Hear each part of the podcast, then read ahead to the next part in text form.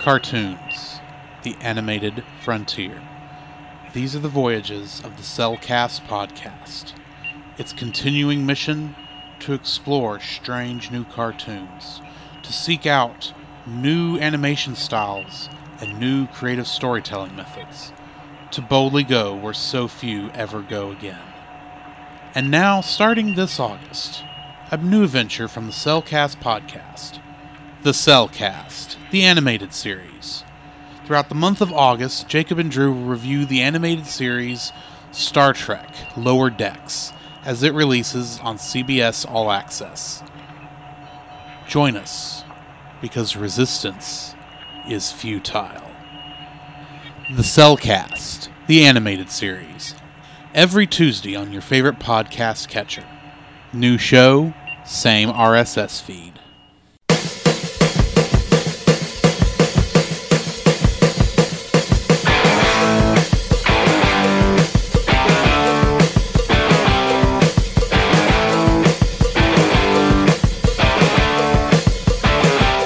Aloha and welcome to another episode of The Cellcast.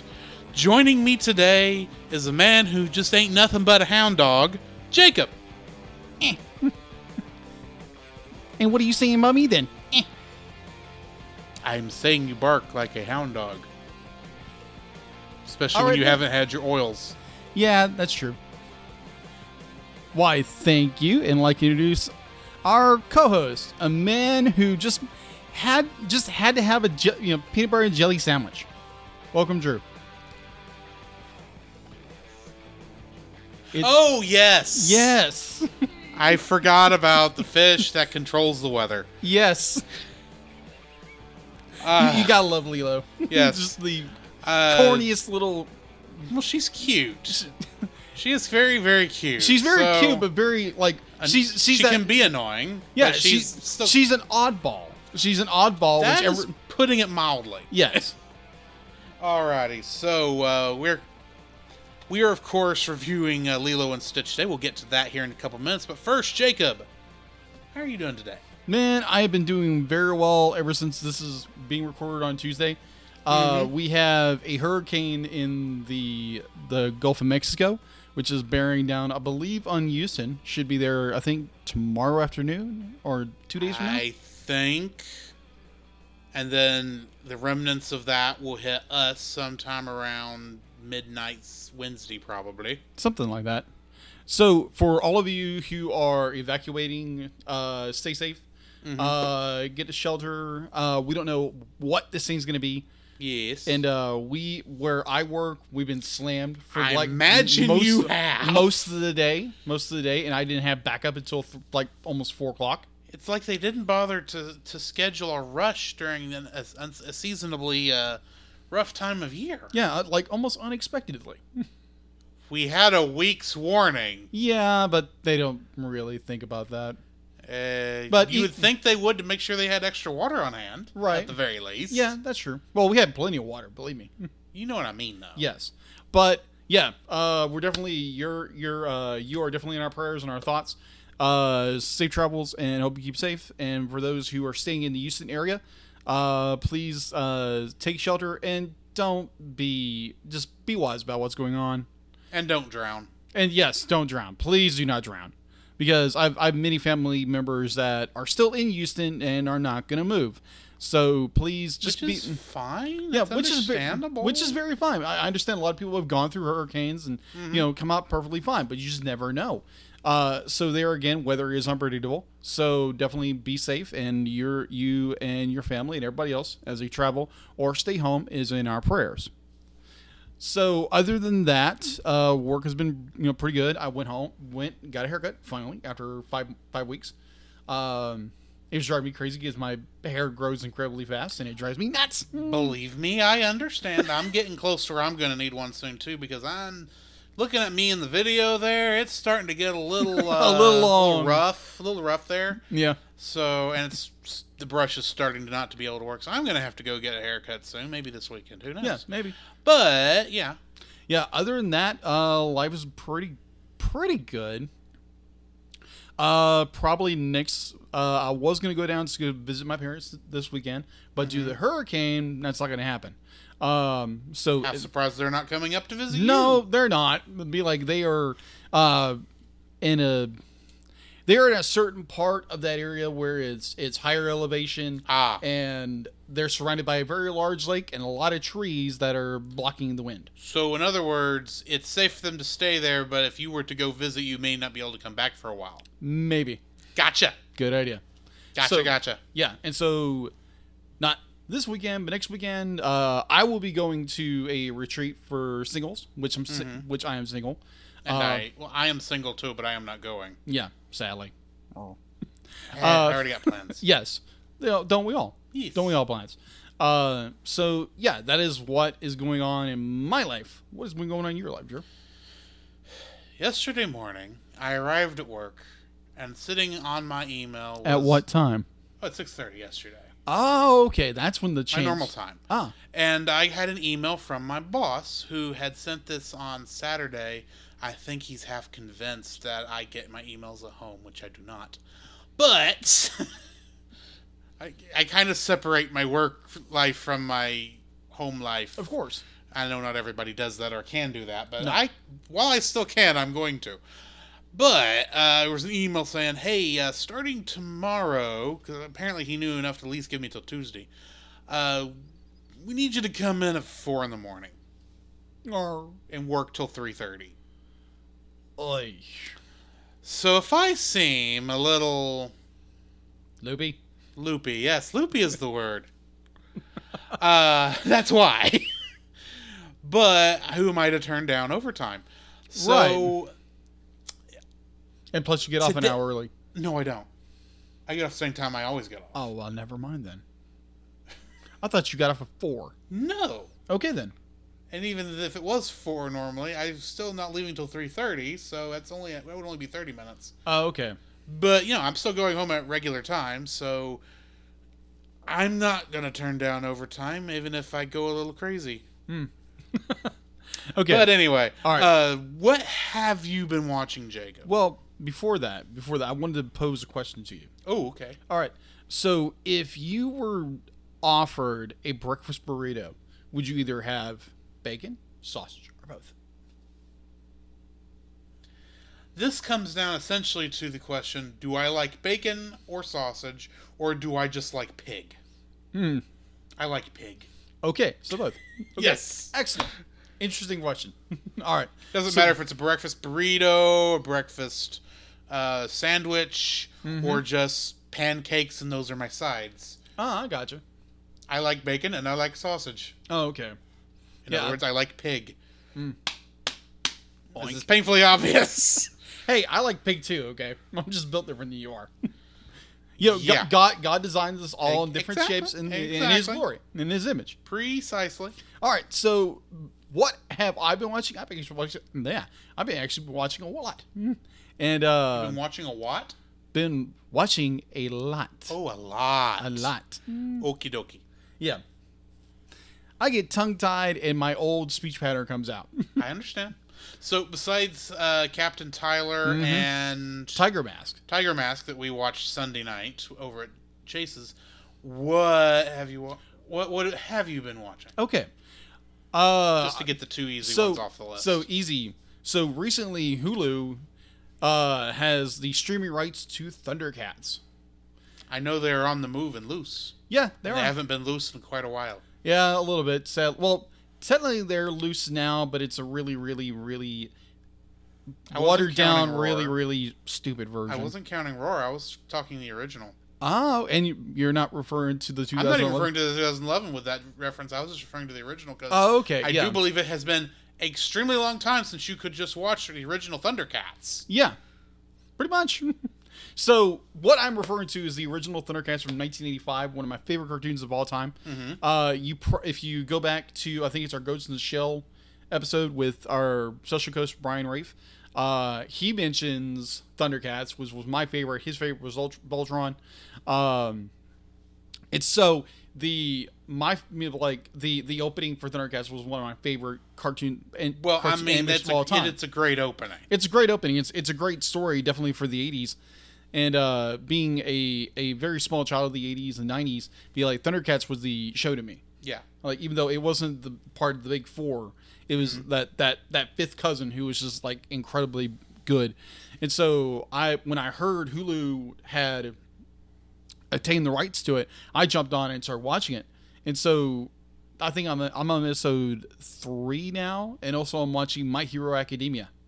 Ah, And I choice. Yes, I, uh, that was a um, whew, that was a uh, recommendation from Mm-hmm. a former coworker of mine, uh, Sabrina Arbri RB.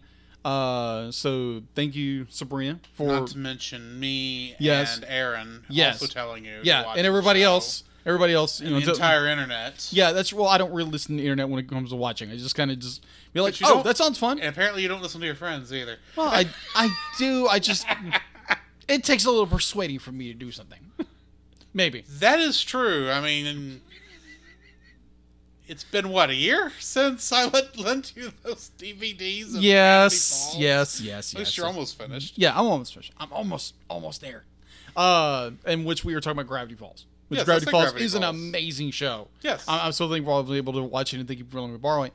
But uh, I'm I think I'm episode five, I believe.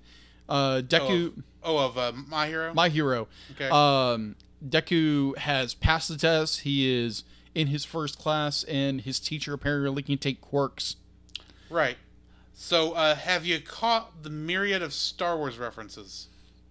I think some of them, I believe so. I might be wrong. So the desert is uh, the desert. The uh, the beach he is cleaning up Mm-hmm. is the Tatooine beach. it's the Tatooine Beach. Uh, actually, no, sorry, sorry, it's Dago. It's uh, Dagobah. I didn't- Dagobah. I believe it's the Dagobah beach. Oh, okay. Interesting. I didn't know that. I'm gonna get this right before people start shouting at me. It's like you idiot. Star Wars references in My Hero Academia. Admittedly, you've got to be watching because uh, it's with us what being having only having the English version Yeah. available. You have to look at the little subtitles at the bottom where it translates the written text, Okay. which that- may be how you're missing that. But, Probably because I don't have the subtitles on. Right, Star Wars references. So, uh, ah, the uh, Tatooine Station is, is is mentioned in there. A Dagobah Municipal Beach Hmm. and uh, Hosu City, which is apparently a reference to Hoth. Okay. Interesting. Cool. Yeah. I'm. Well, I'm currently really enjoying it. Um. I think later on they. I, I think this is an old article, but later on I think you do get also get uh, something related to Naboo, Oh, okay. another character. Oh, okay. Hopefully no Gungans because that would just be bad. No, no, no, no. Just they call up area Naboo, but Oh, okay. I got you. So I've been. You haven't met the character yet. That's why I'm being quiet. I got you. I got you. you no. don't even know what character I'm referring to till No. much later. No, I do not. All right, so that'll be a nice surprise for me when it, when I finally get around to it, and then everybody who's watched My Hero will be like, "You gotta keep watching; it's so good." It's only four seasons, Only four seasons. says the guy who hasn't finished season three and is still near the beginning of season three. hey, we, we all we all do Yes. things at our own pace. Uh, so I Ultra and all that. yeah, so I am I am very interested to see you know how My Hero continues. Uh, I'm enjoying it. Um, there was there was one there was one thing it kind of brought to my attention when it came to when I, I was I was on the internet one day and I saw this uh, post or someone had said it where if be like if you have that friend if you have that friend who is be like just finally got around to watching uh, the Mandalorian on Disney Plus and be like You were nearly that friend. I, yeah, I was nearly that friend. But the fact that we like we have this culture that says be like you need to watch this episode, this series because it's a hot trending thing right now. And I understand not wanting to listen to the culture. yeah, However, I do believe that first episode. I told you to go watch it. I agree. I'd be like listening to friends about, uh, but not listening to the culture. You know, where you know Christ says, "Be like, be not of the world, but be transformed I, in your mind." I understand And- this, but when your friend, who you record a podcast with on a weekly basis, tells you, "Hey, you might want to check this out," Yes. that might take a little more precedence. Yeah. Maybe. But yeah, I also understand being backed up on everything. So Yes. But alas, be I'm, I'm enjoying it. I'm looking forward to it. And we might have the movie on the docket. the Mandalorian. Oh, you mean the the My Hero Academia movie? Yeah, Two Heroes. For, yeah, it's well, it's the first My Hero Academia movie. Yeah, the first one. Yeah. Yeah. It is on the it is on the on the dice, so Mm-hmm. it could come up. Yeah, could. So look forward Um, to that. All right. So the other big bit of animation I have been watching is Batman, the animated series Another good choice. from, I believe, 1993. yes. Yes. So this was an amazing gift I got from. Um, oh my gosh, I forgot her name. This is terrible. Shame Yeah. Well- on you. Miss Bradley. Miss Bradley from um, Mickey's Mom Travel. And so if you want to go and you know go you know go to like Disney World or Walt you know Walt Disney World or any one of those um, When they open back up. when they open up. but I think they're open up now, but just in a limited capacity. Uh, go check them out and be like, what I've heard their their business they do, they do a fantastic job. So this is kind of a plug. We're not getting sponsored by them, but I just want to give a shout out again. Yeah, thank you, Miss Bradley, for uh, that amazing gift. And I finished season one. Um, apparently, season one is the DVD itself. Um, it's got the first episode right, but all the other episodes are completely out of order. Are Completely. they in production order? No. Or did they just put them in some kind of random order? They put them in a random order because the second episode has Robin. Then Robin So- pops up in another episode Well, later on. The other way it may have happened is if if it wasn't production order, maybe that was broadcast order, Possibly. and only one of the two orders normally is considered canon order, which usually is production order, but not always. Yeah. Yeah, it was, I, I thought it was very interesting because It could just be like Star Wars, where the first three Star Wars: Clone Wars, where the first three seasons are in their own order, right? and you have to go way over here, and then way over there, and then back up, and then forward and back. It's like, guys, no, don't do that. well, uh, I finished all of season one, and let me ask you a question. You probably don't remember, you probably don't remember it, but I'm, I'm gonna ask you a question. Okay. In season one, who is the villain most? Um, who has the most spotlight in season one? Who do you think? Mr. Freeze. No. Nah, I'm kidding. It's probably the Joker. Nope. Villain Villain. has the most spotlight. Yeah, the the most episodes in.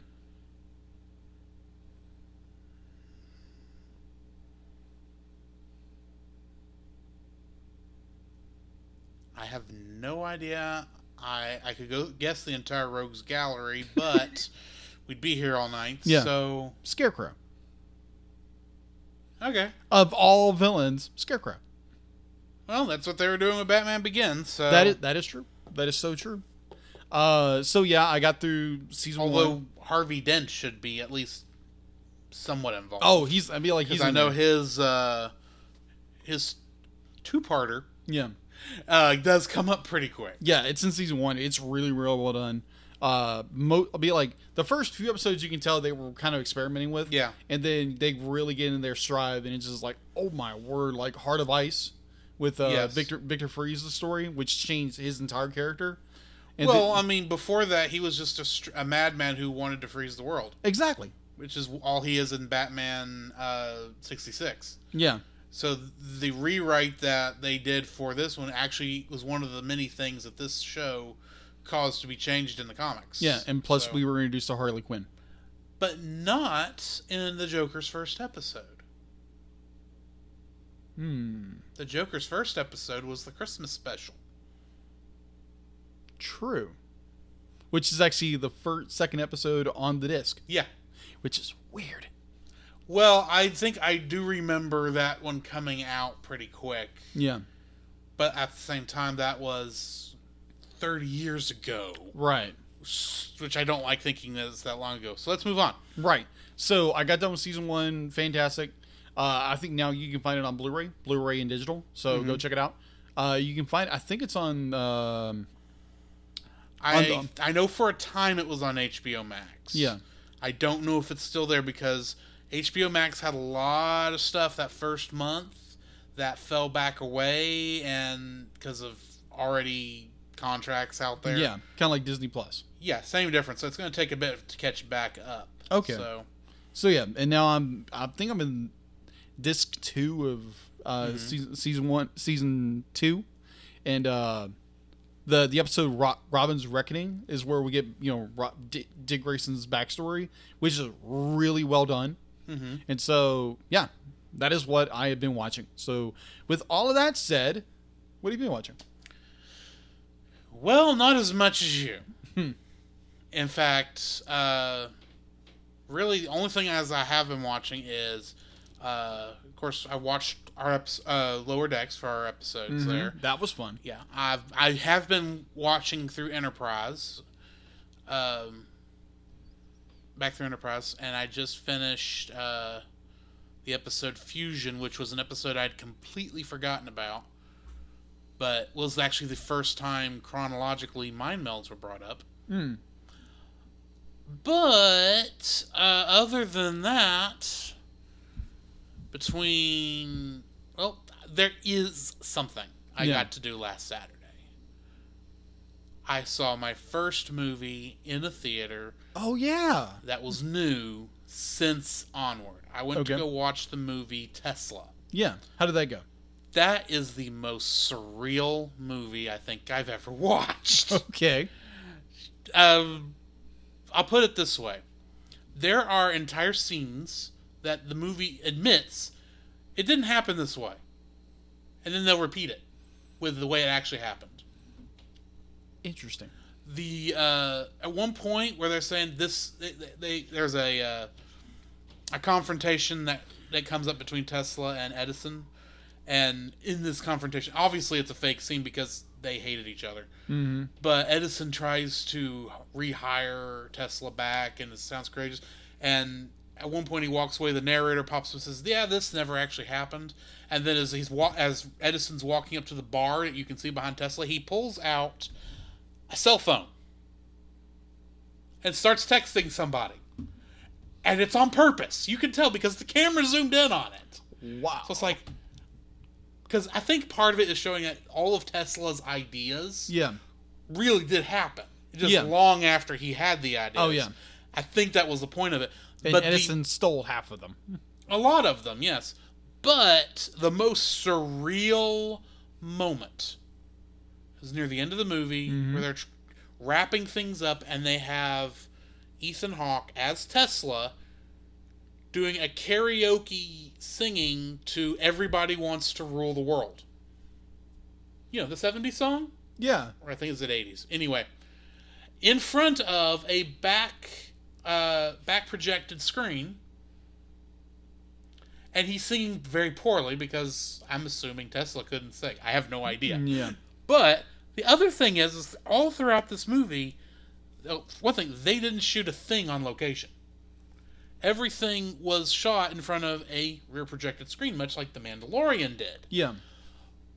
but they're leaning into the fact that this is a fake what what you're seeing is fake because sometimes the image behind the characters on screen is obvi- very obviously a painting that is supposed to be a stand-in for the setting. Or Right. in one case it was a would look like a cutting from a newspaper. Or at least it had that kind of half dot pattern on there. And then you can tell it's intentionally fake. It looks Wow. intentionally fake. So it is a very weird like i said it's very surreal. Yeah. i'm not saying don't go watch it.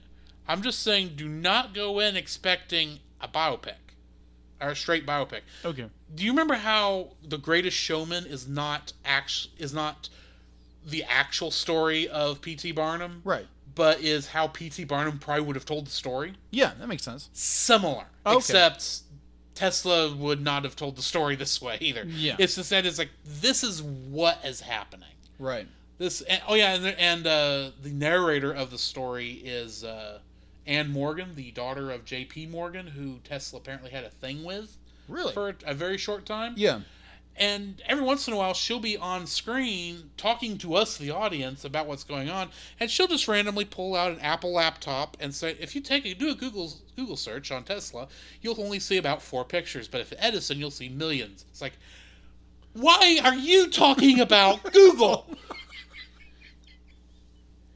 Uh, and the moment that that first happens was so jarring. It's like, wait, what? You, you're in period dress, so you're not an objective third party narrator. You are obviously part of the story, but yet you haven't shown up in the story yet. And you just pulled out an Apple laptop and are telling us about Google image searches. First off, kudos on getting both Apple and Google into the scene at the same time without using cell phones, because that would have been trouble. No, you just save the cell phone for later. so when Edison pulls it out as he's getting a refill on his beer or whatever. yeah. I don't remember what they were drinking, but it is a weird, surreal movie. It to me, it kind of uh, stinks of being Oscar bait to some degree. Except it is coming out at the wrong time of year to be Oscar Right. bait. So yeah, It's, it's a little too early in the year. It's close, It sh- but it's really it should be somewhere around this late December and getting ready for January. right. But at this at this point, it's like you know what? We'll just release anything that actually is showing. Pretty much. So They- they- I, I was happy just to go see a movie in a theater, to be honest. But it was it was still kind of a good movie. It's just don't go in expecting uh, anything straightforward. Oh, okay. So I'll put it that way. so would you recommend the film? It's a maybe. it's a maybe because it's weird. Okay.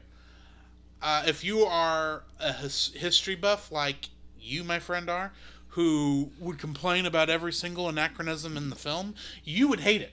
I'm going to tell you right now, you will hate it. Okay. I'm still not going. I'm still going to suggest maybe you watch it because it is interesting Yeah. and there is at least some historical truth Okay. somewhere in there.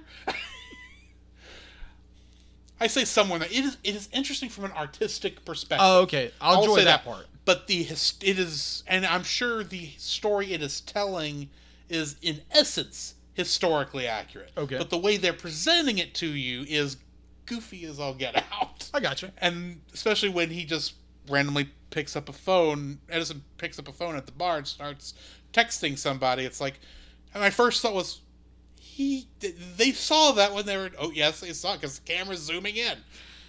It looked like he thought he was off stage and picked up his phone. That's what it looked like. Like he thought he heard someone say "cut," except it's not. Okay. Interesting. Well, okay. It's it sounds like a very interesting film. So, it sounds Mm-hmm. intriguing. It probably aggravate me to death. right. you know, having the historical historical pumps, uh, historical inaccuracies, but interesting. Anyway, All right, we'll we'll, we'll, we'll get to that when we get to that. yeah. All right, Anyway, that's what I've watched. What have we got in the news? all right. So we don't have a whole lot of whole lot of news. Uh, let me get to that because I need to pull it up. All right, so news-wise, there's not a whole lot. Uh, obviously, theaters are now back open. Thank Um, you. Yeah, thank you so much. Um, I, off the top of my head, I don't know the next animated film coming out. Um, Keep talking. I'll yeah. look it up. Thank you. All right, so going into a little bit of news. So we reviewed this movie. We did a reaction video, reaction Episode. episode for this movie, I believe last year. All right, so a refreshing shower of anima- animated entertainment will be fall will be falling next month when GKIDS and Shout Factory released the animated hit Weathering with You on Blu-ray and DVD on September That was so- fifteenth. That was such a good movie. I'm looking forward to watching it again. Yeah, exactly. It's gonna be If really- I had the Blu-ray, it would be on our list, but it may have that'll have to wait probably till January. yeah. All right. Sorry, go ahead. Well, I might pick it up earlier, but Well, I'm going to pick it up long before that, yeah. All right. So but I'm just saying it may not get on the list for us to review until next year. Okay. All right. Uh, it'll be released September 15th. The studio has released the first trailer because obviously it's a great movie. Go watch it. Uh, it'll be on digital at some point. It's coming out pretty fast, so go watch it. We really enjoyed it. Uh, go check out our reaction uh, down to the uh, the podcast listing, and uh, it, it was a really good movie. I would highly recommend it. All right. So second, Soul is the next animated movie coming out. oh yes, November 20th. Yeah, baby. That that sounds like fun. Yeah. that sounds like a really fun movie. All right, so yeah, we'll be doing a uh, reaction to that film. Hopefully, More than likely. yeah, more more than likely we'll do a reaction to that. And so, kind of calling to our uh, our fan base, if you are in the Tyler, Jacksonville, whatever area of East Texas, uh, If you are in East Texas and can get to Tyler or Yeah. Jacksonville, or Jacksonville, what have you, wherever we decide to do this, yeah. So that's months ahead. We don't know what things are looking like, but yeah. Exactly. So whenever we when whenever we do get around to reviewing this film in November, we will let people know in advance. So if you want to come and join us, and while we uh, react while we watch the film, and uh, yeah, we more we'd be more than welcome, be happy to have you come join us. And so we will let you know in the the near future when that uh, movie comes up. And so yeah, if you want to come along, you're more than welcome to and we might get your reaction to the film, may or may not. maybe we'll see. Yeah, maybe. We All shall right. see. All right. So with that out of the way, we are okay. Lego and Star Wars fans are getting an early holiday holiday gift today, as as news broke that Disney Plus will be streaming a new Lego Star Wars holiday special on Tuesday, November seventeenth. Viewers will be whisked back to Chewbacca's home planet of Kashyyyk. Kashik. Kashik for a Wookiee-sized celebration of Life the Day? huh? of Life Day. Yes, of Life Day. I haven't looked at the trailer for this. I know they released one. Yeah. I'm still gonna say no. I want the original Star Wars Holiday Special. They, they, they will probably release it. Probably.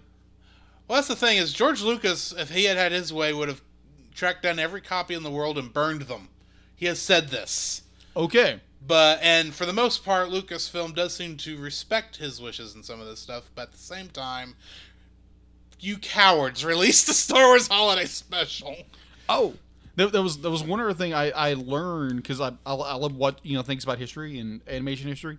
Apparently, before uh, Lucasfilm, Star Wars, what have you, was bought by Disney, Lucasfilm was actually working on another animated series. Okay, I Lucasfilm had a lot of stuff in the works. Yeah, they were they they working. like four video games that they canceled. Yeah, which is sad. But apparently they they have an entire ep- the entire season of this. It's Star Wars Detour. Oh yeah, I remember he- hearing about that, but it was uh, all going to be uh, non-canon. Yeah, but It it's going to be a comedy series. Yeah, it sounded funny. It sounded funny, but, but like we it'd be like it. It would be fun if Disney Plus would release it, but but they probably never got enough of it made. they got an entire season and a half made. And then yeah, they just need to release it. Just release it.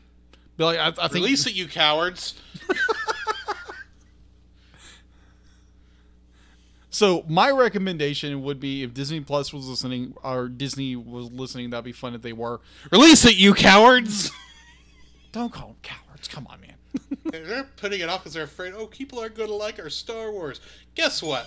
If we got through the Last Jedi, which I actually like, if That we if we got through the Rise of Skywalker, we will sit through pretty much anything Star That Wars. is, that is true. Because actually, that's not even fair. We sat through the Phantom freaking Menace. We'll be fine. yeah. So, yeah. If Luke, if Disney, George, Lu- be it a Lucasfilm, what have you, are listening, please release uh, Detours. That'd be fun. Just definitely- release all the Star Wars you've got. You've got tons of Yeah. back catalog. Just put it all out there. Yeah, that'd be fun. Release it, you cowards. All right, so that is all I have in the news. Before I stick our foot farther down our mouth. Boy, you can tell I am loopy tonight. Yeah, just a little bit. All right, so Lilo and Stitch. Spoiler-free thoughts. Uh, I will start if that since you've been talking. Go for it. I did not watch this movie until about two years ago. Wow. Okay. Well, in my defense, this movie came out in 2002. Mm-hmm. This would have been my second year of high school. Mm-hmm. I was too busy to go watch movies in theaters. Hmm. Okay. And there might have been that small thought, like, oh, I don't have, I shouldn't rent this movie because I'm an adult and I need to be watching adult things. Yeah, I Hmm. grew out of that. But I watched it about two years ago. Admittedly, I had had, had had, I had had at least a little bit of uh, connection, a little bit of uh, Lilo and Stitch knowledge from a certain video game series that we'll talk about later. Yeah, just just a little bit. just a little bit. So I at least knew who the character was, mm-hmm. but I had no idea what the story was about I gotcha. until about. Really, I guess it was beginning of. It wasn't beginning of last year because we would have started this podcast by then, and I would have put pretty much any new Disney movie on any mov Disney movie I hadn't watched on hold. Right. But so it had to have been in the lead up to, um, our lead up into Frozen, probably. Okay. I think I actually I watched it summer of 2018. I Okay. believe is when I watched it. Okay. Uh, I watched it on Amazon. I think I rented it there. Mm-hmm. Uh, and I enjoyed it. I thought, you know, this is not you know the best story. Okay. But it's still a good story. It's still a fun movie. It's it is not what I expect of a Disney animated movie from this era. okay. What? Nothing. Nothing. You're pointing at me like it's like, ooh, look at the weirdo. this guy. you have to admit the only uh, yeah you have to remember the only other Disney movie from this era that I liked okay. was The Emperor's New Groove. Okay. And a lot of the reason I liked that is because both of those viewings I watched it with a large group of people who were quoting along with the movie. Gotcha. So I had a lot of pleasant memories on this. I gotcha. This movie I had never heard of before. I, I only vaguely heard of before, and I remember seeing the, not the great teasers, but Oh, uh, the great teasers. commer- I the television, the TV commercials. Yeah. Thinking this is an odd choice. Why are they going to be in Hawaii? Which admittedly, there's a great reason to be in Hawaii. Mhm. But um, I, honestly, I'm kind of surprised I didn't catch on to this sooner because this is actually my kind of movie. Yeah. Uh, but yeah, I I saw I didn't see it till a couple years ago, and I have enjoyed it. So Okay.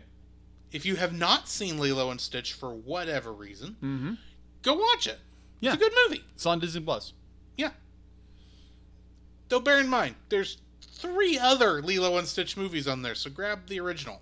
Yeah. Plus the there's- television series. Yeah. There's television series and quite a few more, which I'll get down info and stuff. Yes. All right. So obviously you can tell. eh, I'm a Lilo and Stitch fan. I love this shit. I love this. Movie. I would never have guessed this. Um, I actually watched this in theaters in uh, when it came out in June of 2002. That was my when I just graduated high school, and um I don't. I can't remember. I think I went with um a lady friend of mine. I think A lady. From- a lady friend. I believe so. I could be wrong. Um, but I remember loving. Nani to your David. Say what? A Nani to your David. ah, maybe. yeah, it never worked out, but yeah. Really, that one I wouldn't have guessed either. thoughts. well, I mean, like, it, it, Well, it was kind of funny because I, I wear a purity ring. And uh, every once in a while, be like a guy I work with, be like he's kind of floats around with throughout the the uh, the company. He's like, Jacob, you're married, and saw the ring. Be like, no, the wedding ring is on the left hand. This Yeah. is the right hand. So yes, I have a purity ring. I'm a virgin. So, meh. um, so either, either way, I saw I saw it at theaters. Love this thing to death. Just, It, you know, story, characters, the, the whole enchilada I'll get into later.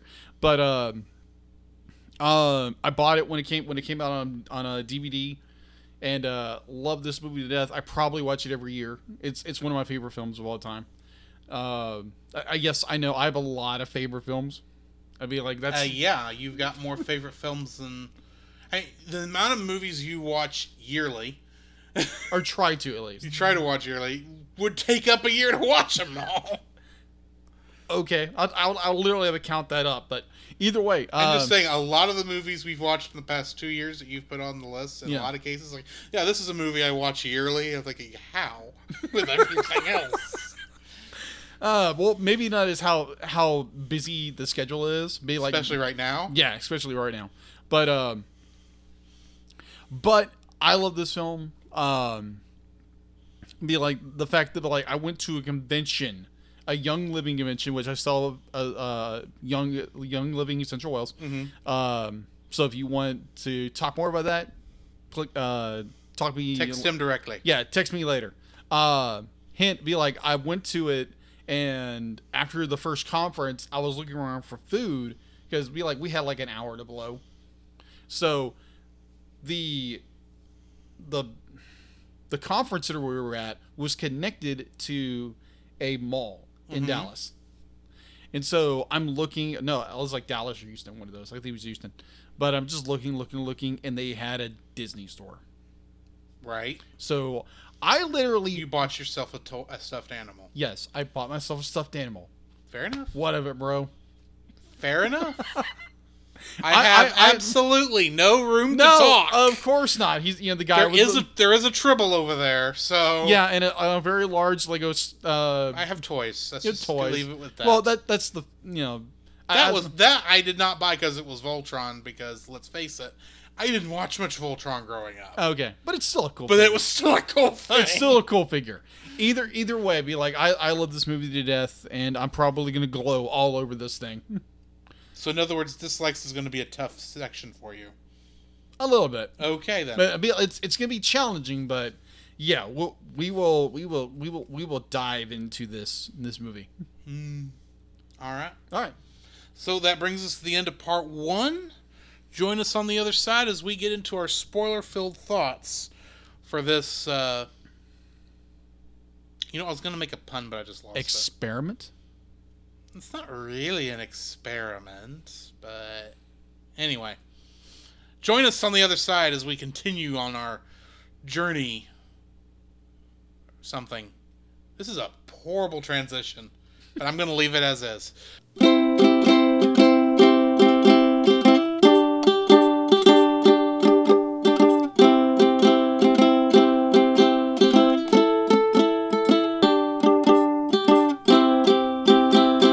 Following is a spoiler filled review for the movie Lilo and Stitch. Listener discretion is advised. Nina, what? You're a sad, strange little man, and I pity you. Uh, Lilo and Stitch was written and directed by uh, Dean DeBlois and Chris Sanders, who are most famous for the How to Train Your Dragon trilogy and Mulan, Yes. the animated Mulan, not the live action one that. Is going to Disney Plus. Yes, and I'm still not happy about that. Yeah. Anyway, the music was written by Alan Silvestri, Mm-hmm. who also did the music for Avengers Endgame, Forrest Gump, and the Back to the Future trilogy. The cast includes Chris Sanders, yes, I'm bringing him back up again, Yes. as the voice of Stitch. He played a character known as Little Brother in Mulan, Baby Baboon in Tarzan, and is this week's Kingdom Hearts connection as he reprised his role as Stitch in both Kingdom Hearts 2 and Kingdom Hearts Birth by Sleep. Ah. Uh, Dave, I'm probably going to say this name wrong, I apologize, but Dave Chase played Lilo. Mm-hmm. She would go on to do the voice of Chihiro in Spirited Away. Mm-hmm. Uh, Tia Carrere plays Nani. She would go. She played the character of Juno Skinner in True Lies. Oh. I love True Lies. Such a good movie. David Ogden Stiers plays Jumba. Mm-hmm. He was Cogsworth in Beauty and the Beast, Mm-hmm. and was also in Kingdom Hearts Birth by Sleep as Jumba. Mm. Go figure. There might be one other one in here. Maybe. Uh, Kevin McDonald plays Pleakley. He played the announcer in Galaxy Quest. okay. I think it's the one for, at the end during the uh, commercial. that makes sense. Okay. It kind of sounds like him. Uh, Ving Rhames plays Cobra Bubbles, Yes. and he played, and his character's design was based off of Marcellus Wallace in Pulp Fiction. R- that totally makes sense. Mm-hmm. Sam Jackson. He wasn't Sam Jackson. Well, never mind then. this is Ving Rhames. Well, never mind then. I'm. why would you right along? I'm confused as to why you I, thought. I, I thought Samuel L. Jackson, but I didn't realize Ving Rhames was in Pulp Fiction. yes, Ving Rhames is in Pulp Fiction. okay, now I know the rest of the story. Anyway, Yeah, moving along. he also played a character in uh, the. Uh,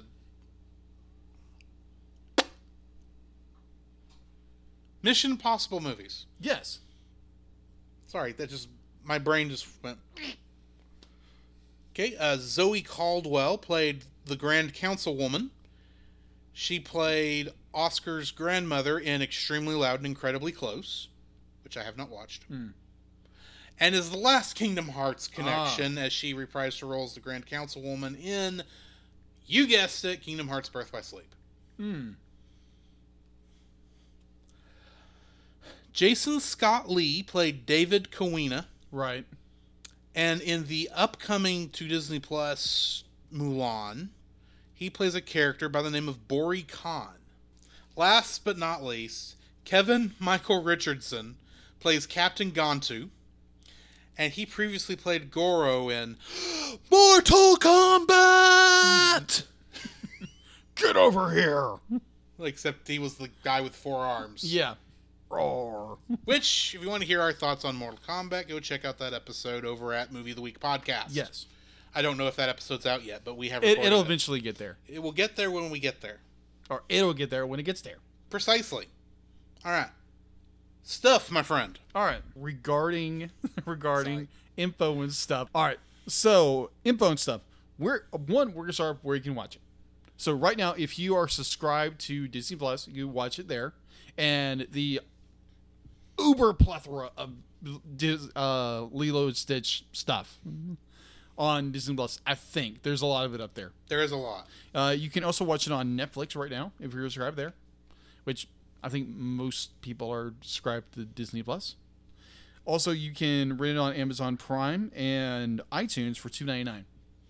If you want to go that route, or you can go. Um, oh yeah, also you can uh, you can buy it. You can buy this also on Amazon Prime, Mm-hmm. and or if you are subscribed and a member to the Disney Movie Club, in which you can get a small discount. And uh, it's pretty fun because you actually get movies that you you're not expecting to get, and it's kind of a Mhm. nice little Easter egg in the middle of the month. Yes. Like this month, I've got the um 4K Ultra uh, Lion King. Um, what is that? The live action, No, not the live action. the the Walt Disney. the Walt the Walt uh, Disney Signature um, Collection? Yes. Okay. Okay. So yeah, you can go you can go watch it there. All right. So on IMDb, it has a 7.2 out of 10. And Rotten Tomatoes is eight, 86 percent, and its audience score is 77 percent. Eh. Audience doesn't know what they're talking about. Yeah. It's a good movie. No, it's it's a really good movie. Let's say that. All right, so production, obviously, um, I'm gonna get this right. Walt Disney Pictures and Walt Disney Feature Animation. All right, distributed. Now, hang on, I should let you finish. All right, and it was distributed by Bona Vista Pictures. It was released on June 21st, 2002. So that would be the summer after I graduated high school.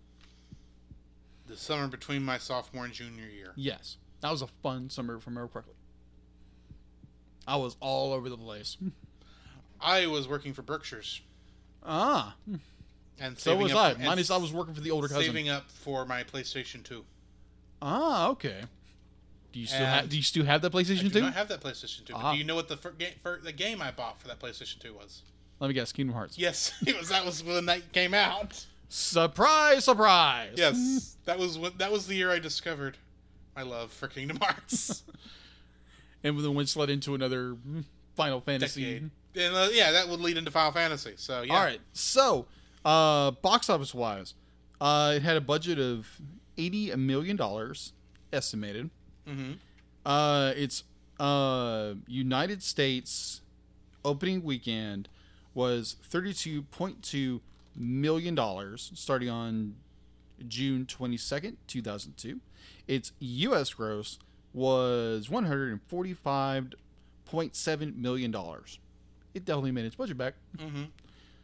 Uh, its worldwide gross was two hundred and seventy-three point one million dollars. All right, so home release. Uh, it was released, released on VHS and DVD. Yes, we're going back there. With it has a VHS release. This is going to be one of the final VHS releases. Yes, one of the Or at least final. within the final- final decade of VHS yes, releases. this is the the the end. Though apparently in some other countries you could get Frozen when it came out on VHS. that would be interesting. Yeah. All right, so In the bubble packaging and all. Wow. okay. All right. So it was released on November, December third, uh, December third, 2000, 2002 and two thousand three. On on March 29, tw- March twenty four, two thousand nine, Disney finally released the special edition D- the special edition DVD, which contains two discs called the Big Wave Edition, which I which I have, which is fantastic. I don't know why they took forever to release this. Okay. All right, so which is called um, it has uh, new DVD has everything with the original DVD and additional with audio commentary, a two-hour documentary, which is really really intriguing. I would highly recommend if you are a Lilo and Stitch fan or just a Disney fan in general, go pick this up. Uh, you can pick it up on Amazon. You can pick it on um, uh, the Disney Movie Club. Uh, that's where I got mine and uh, it is it is worth. I think it was like less than like twelve bucks, something like that. But it's it's worth it. So just trust me and go get it. It's really good. Um, documentaries, deleted scenes, a number of behind the scenes featurettes and games, um, and they finally released it on Blu-ray, but it's in a double pack. Hmm. Yeah. So, all right. So we are going to get into sequels because there's a lot of sequels to this thing Oh yeah. like so like so many sequels not even funny so on august 20 on august 26 2002 disney released the direct the direct to video sequel stitch the movie which serves as a pilot for the tv series lilo and stitch the series Okay. uh, the series ran for th- 65 episodes between September S- September 2002 and July of 2006, which also had a crossover with Kim Possible. Yes, a s- stitch in time. Yeah, a, Literally. Yeah, a stitch in time, quite literally. Good one. All right, so uh, the TV series concluded with Leroy and Stitch, made for TV movie, which aired on June 23rd, 2006. Was And- his last name Jenkins? I don't know. Never watched it. All right, so skipping back a year. Leroy Jenkins. Sorry, sorry, sorry, sorry. All right. So the there there is a lot of continuity problems with the Lilo and Stitch franchise because the technically the second movie came out be like it's apparently it's it's it's a weird continuity switch. So okay, so let me bear with you. Let me bear with you. On August 30th, 2005, Lilo and Stitch 2, Stitch has a glitch. Uh, another direct-to-video sequel, uh, which is set between Lilo and Stitch and Lilo and Stitch the movie. Okay. Yeah. Oh, it gets weirder. All right. So in March, in March 2008, Disney announced an anime base on the Lilo and Stitch franchise, which uh, which is uh, for the Japanese market titled Stitch the Anime, which ran as a series from October 2008 to March 2, 2011. This series was produced by M- Madhouse. Mm-hmm. my phone decided to do something weird. Um, it was produced by Madhouse for its first two seasons, and then Shin-Ei Animation for its third season, and the two post-season specials were 2012 and 2015. On March 17th, the series keeps going. this is nuts. So on March on March 2017, a third animated series um, uh, based on the franchise titled Stitch and Ala debuted in Japan, Okay. and that ran until 2019. And none of that's been released on Disney Plus. No, it hasn't. It hasn't It's not in America. It's, it's not translated yet. They need to get around to that because Stitch anime sounds fun. yeah, I was all, and I, I mentioned my last one earlier, but Mm-hmm. yes, so you can go buy all of this on Amazon, uh, my Disney, uh, the Disney Movie Club. Mm-hmm. Preferably get it legally. Just my preference. Yes. So, yeah, that's all we have in stuff and news Alrighty. or info. Info stuff, news, whatever. Yeah. So, into the summary we go. Yeah. And I'm going to apologize up front for any Hawaiian names that I mispronounce. Bear with me. Dr. Jumba Jookiba, an extraterrestrial mad scientist, is arrested by the Galactic Federation for illegal genetic experimentation as evidenced by Experiment 626, a small blue sentient alien with unparalleled strength and intelligence, but also a propensity to cause chaos. The Grand Councilwoman sentences 626 to ban- to be banished on a remote asteroid. However, 626 is able to escape with his wits and strength and randomly flees towards Earth. The councilwoman then sends Jumba and Agent Pleakley, the council's Earth expert, to capture 626. Upon landing on Hawaii, 626 is knocked unconscious by three trucks and is taken in by an animal shelter. Meanwhile, on Kauai, Hawaii, a young woman named Nani. Kawaii. I said Hawaii. Kauai. Kauai? That's Kawaii. Yeah, Kawaii. Meanwhile, on Kauai, Hawaii, the, the rhyming throws me off. It does. A young woman named Nani Pala- Paleki, Pel- mm-hmm. Pelikai, I don't know, works as a waitress. One day, social worker Cobra Bubbles expresses increasing concern whether Nani is able to take adequate care of her rambunctious, disobedient, and lonely younger sister, Lilo. Since Lilo has been ostracized by her hula classmates, Nani decides to let her adopt a dog. At an animal shelter, Lilo immediately takes a keen interest in 626, who is impersonating a dog. In spite of Nani's doubts, Lilo calls 626 Stitch and shows him around the island. That evening, at the restaurant where Nani works, Jumba and Pleakley try to capture Stitch but fail. The indescribable chaos is blamed on Stitch, which results in Nani getting fired. The next day, Cobra Bubbles warns her that unless she finds another job, he will have to place Lilo with a foster family. However, Stitch's antics, which occur in the course of his evasion of his two pursuers, persistently ruin Nani's chances of finding work. Also, him learning how to be Elvis and playing a uh, Uh-huh. ukulele, not a guitar. Just to get that out there. Oh, believe me, that's coming back. Back up. Nani's friend David invites her, Lilo, and Stitch to enjoy a day of surfing and beach fun.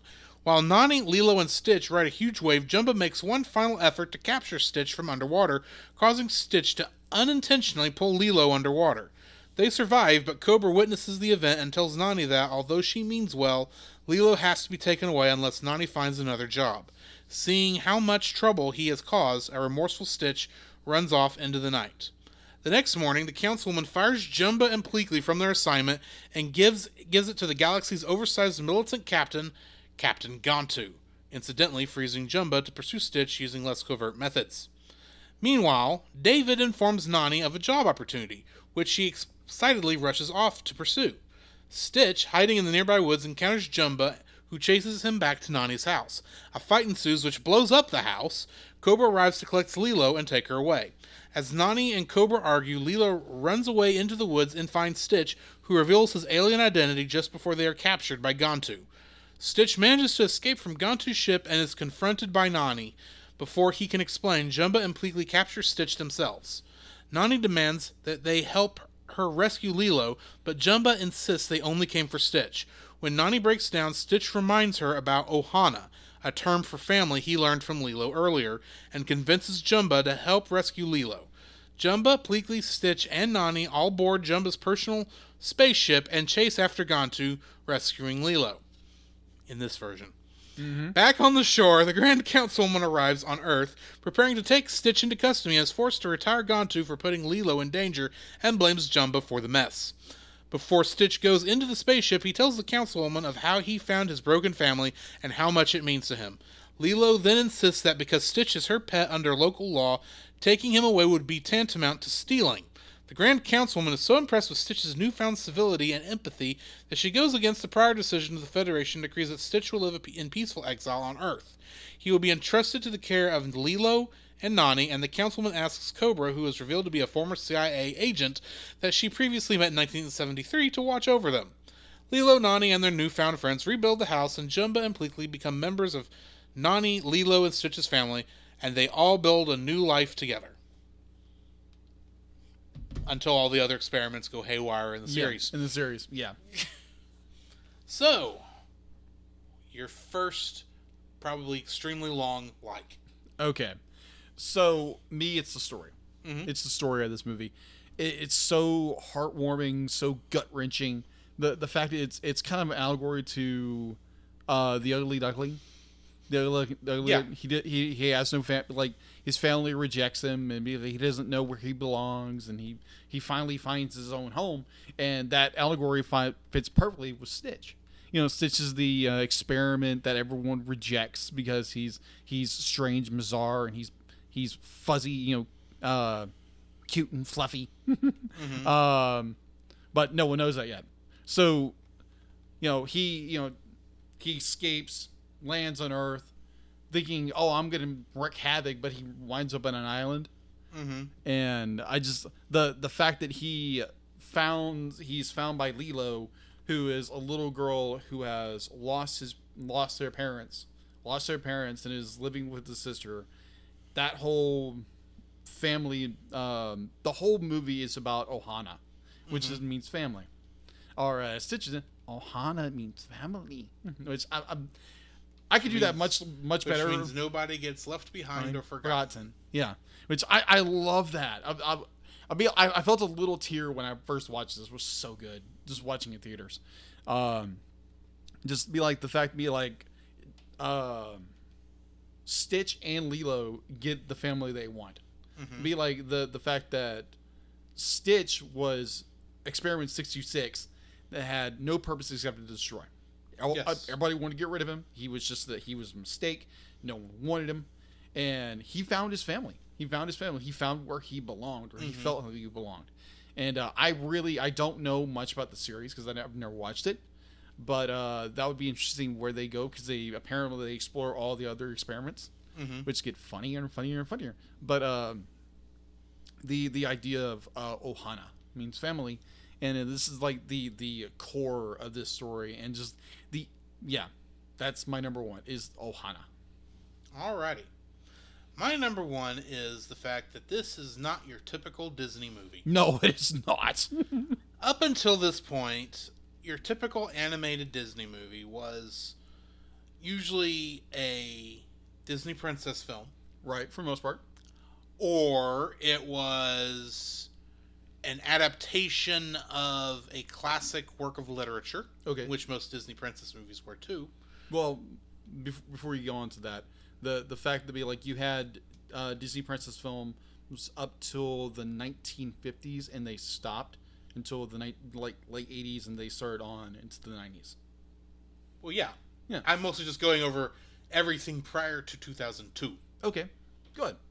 So yeah, every animated Disney feature up until this point has either been a work of literature, in a Yes. lot of cases, princess films, Yeah. but also we had stuff based off of Aladdin. Mm-hmm. Uh, you had uh, uh, The Lion King, which was actually based off Hamlet, Mm-hmm. and may have had some ideas taken from a certain anime in Japan that has way too many similarities for it not to at least been an inspiration. Maybe. Just a touch.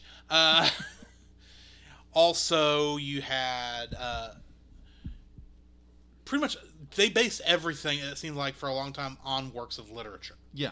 They really did not tell an original story, with the exception of uh, Fantasia, Yeah. which, admittedly, is was an experiment in and of itself. Mm-hmm. Which, if you want to know more about that, go listen to that extremely long episode. But uh, this is entirely different. Is hinted at by its four amazing teaser trailers Oh yes. in which Stitch ruins every all four Disney movies that he cameos in yeah. for those teaser trailers.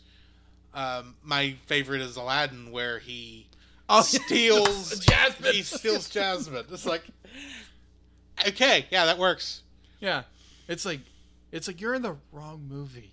Which I mean, like they're all great. The Yes. the the Little Mermaid, uh, Beauty and the Beast, where he tears down the chandelier. Yes. Get your own movie.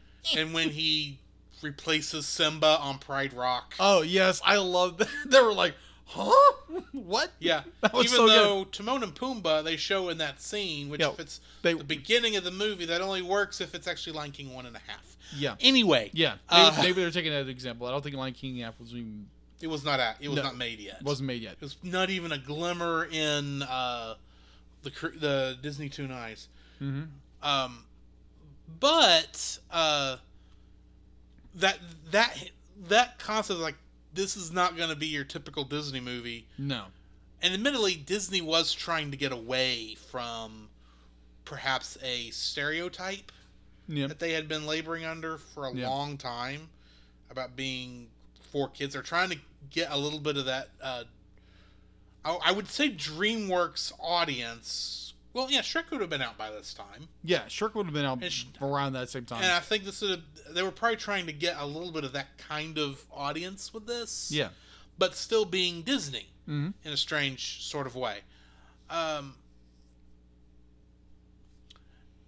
it's just a nice breath of fresh air. Where the, it feels like the they were allowed to flex their storytelling muscles, hmm make a fun original movie without being laden to any sort of previous work. Essentially, the only person who uh, can claim ownership besides Disney is Chris Sanders himself hmm because he did create the concept of this movie. He did.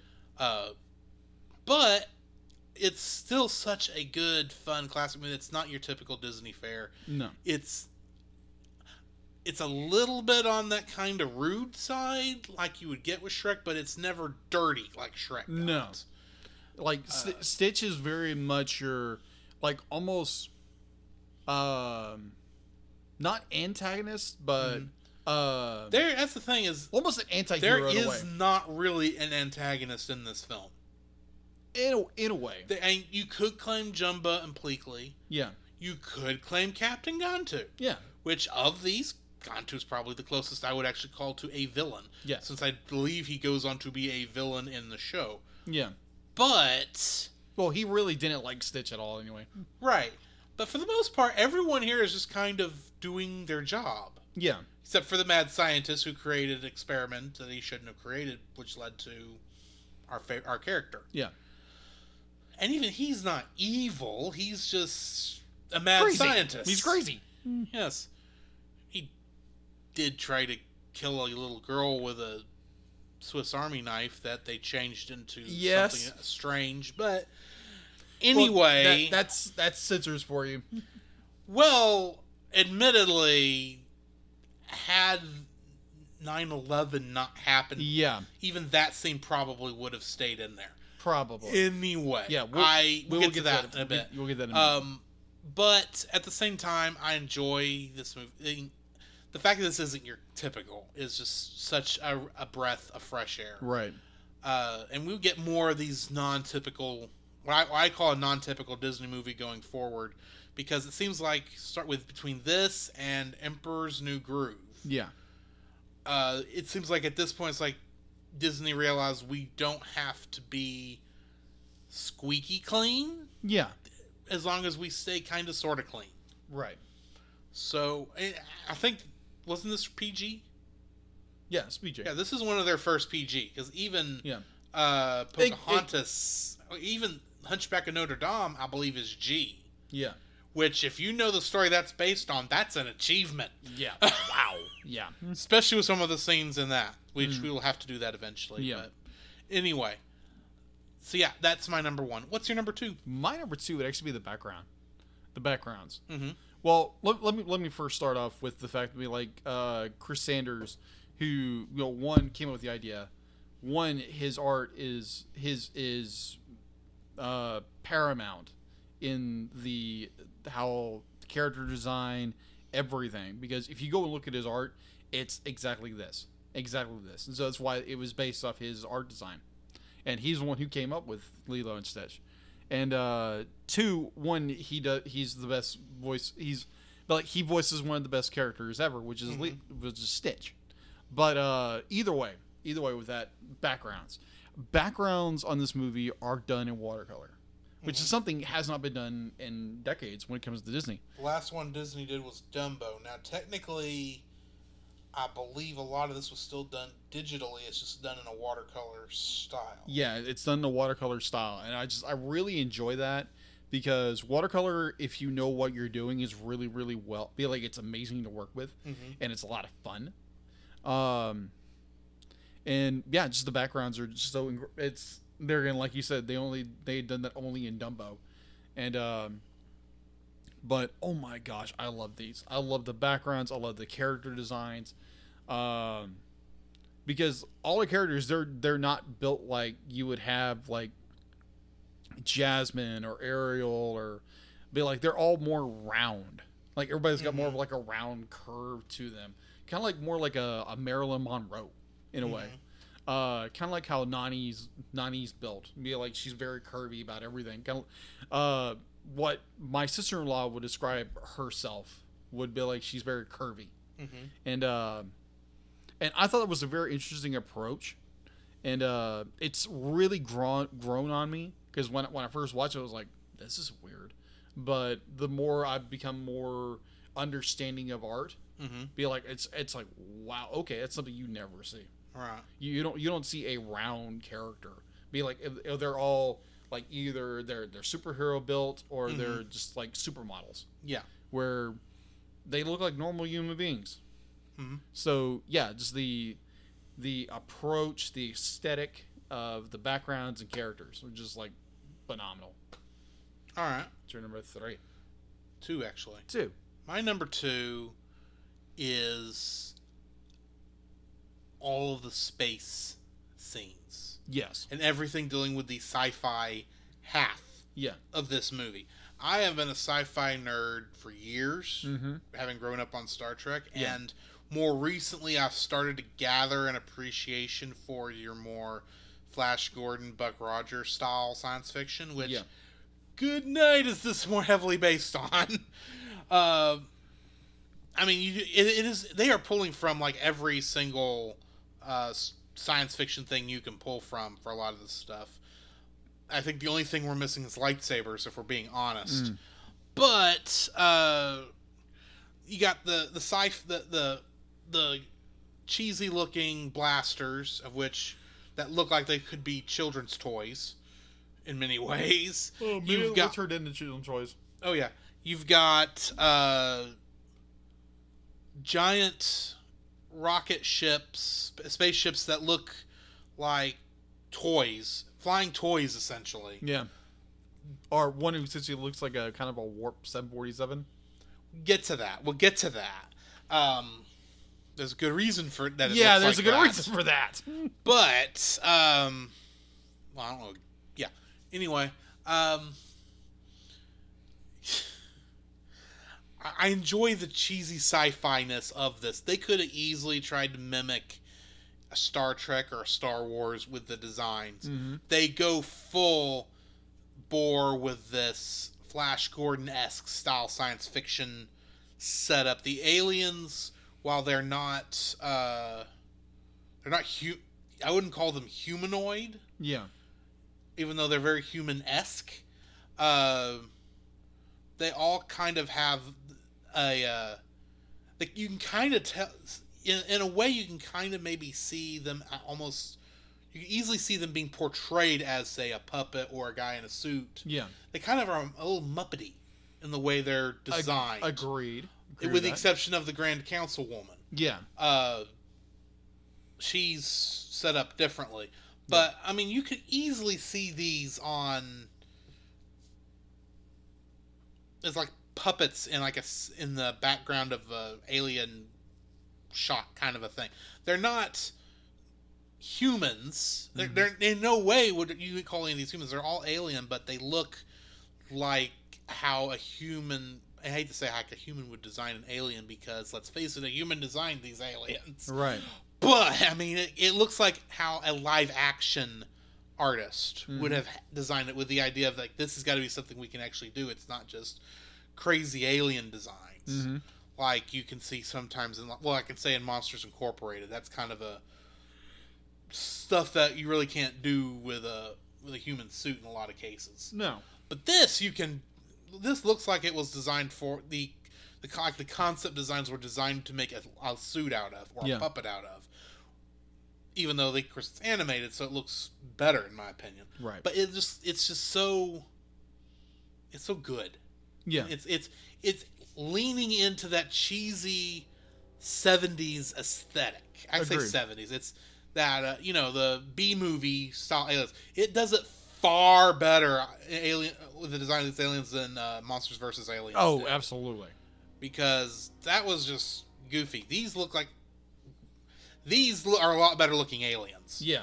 uh, and they thankfully did not use the same race over and over again. Right. Pleakley is different from Jumba, which is different from the Grand Councilwoman, which is different from Junta. Yeah.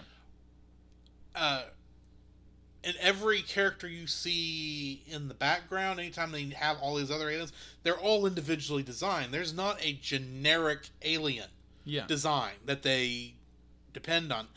Every single alien is designed. All the spa- environments in the spaceships are very highly 70s areas. Even to the fact that all the corridors are giant for no good reason, Yeah. except for Captain Gantu to walk through because Right. he's 10 feet tall. I don't know, 20 feet tall, really. And Uh, plus, to make Stitch a, seem a little smaller than he than like than Yeah. normal. Plus, then you've got his police, red police cruiser he's uh, Stitch steals, which yes. looks cool. Yes, I love that thing. and uh, I'm kind of leaving the 747 ship out yeah. For obvious reasons because admittedly it was designed that way to mimic the 747 they had already animated Yeah. and it kind of works it kind of doesn't but we'll get to that We'll, in a minute we'll, we'll get that. um, so yeah that's my number two what's your number three My number three, you you kind of alluded just a second ago. The uh, Captain Gantu finally cap you know finally captures Stitch.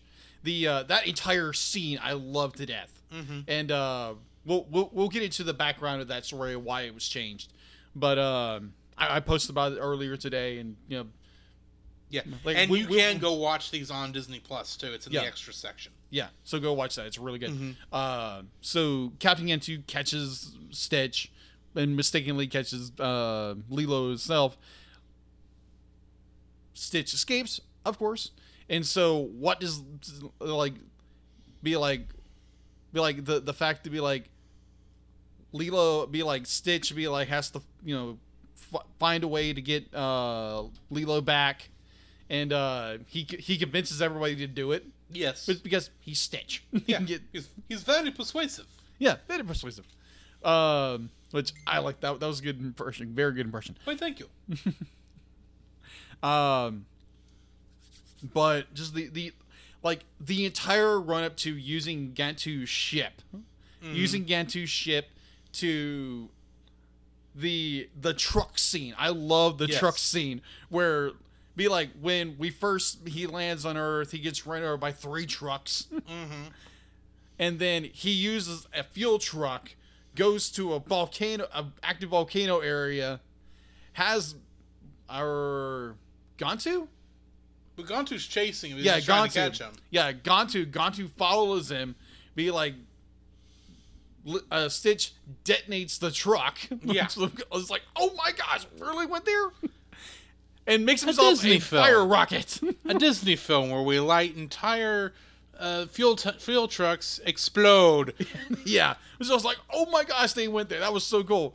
Be like using propulsion, rockets there, knocks Gantu out, rescues Lilo, and just be. I love that scene. It's so well done, and the, the fact at the very end of, um, the the high the high council woman be like comes and be like. You know, does this and be like Lilo's, be like, well, you're sealing him because he's officially my pet. hmm And I just I love that. I love like how that movie ends. It's so well done, so well crafted. They don't make any they don't they do any trip cor- trick corners or anything to like a, you know some some like some movies do. I think there's a little bit of bureaucracy, but I think it's to the it's it works to the movie's advantage. It does, it does. But I be like I just, I love the the whole ending of that movie. hmm And um, yeah, that's my number three. Okay, my number three is Stitch. Mm-hmm. Stitch himself might be one of the craziest characters that Disney has ever put to film. You're probably right. I am including in that estimation Apu, Mm-hmm. uh, pretty much everybody in Alice in Wonderland, Yeah. uh, and there's a couple other characters I probably could think about, but Stitch is the only one of these where he's. It's not just played for laughs. No, it's not.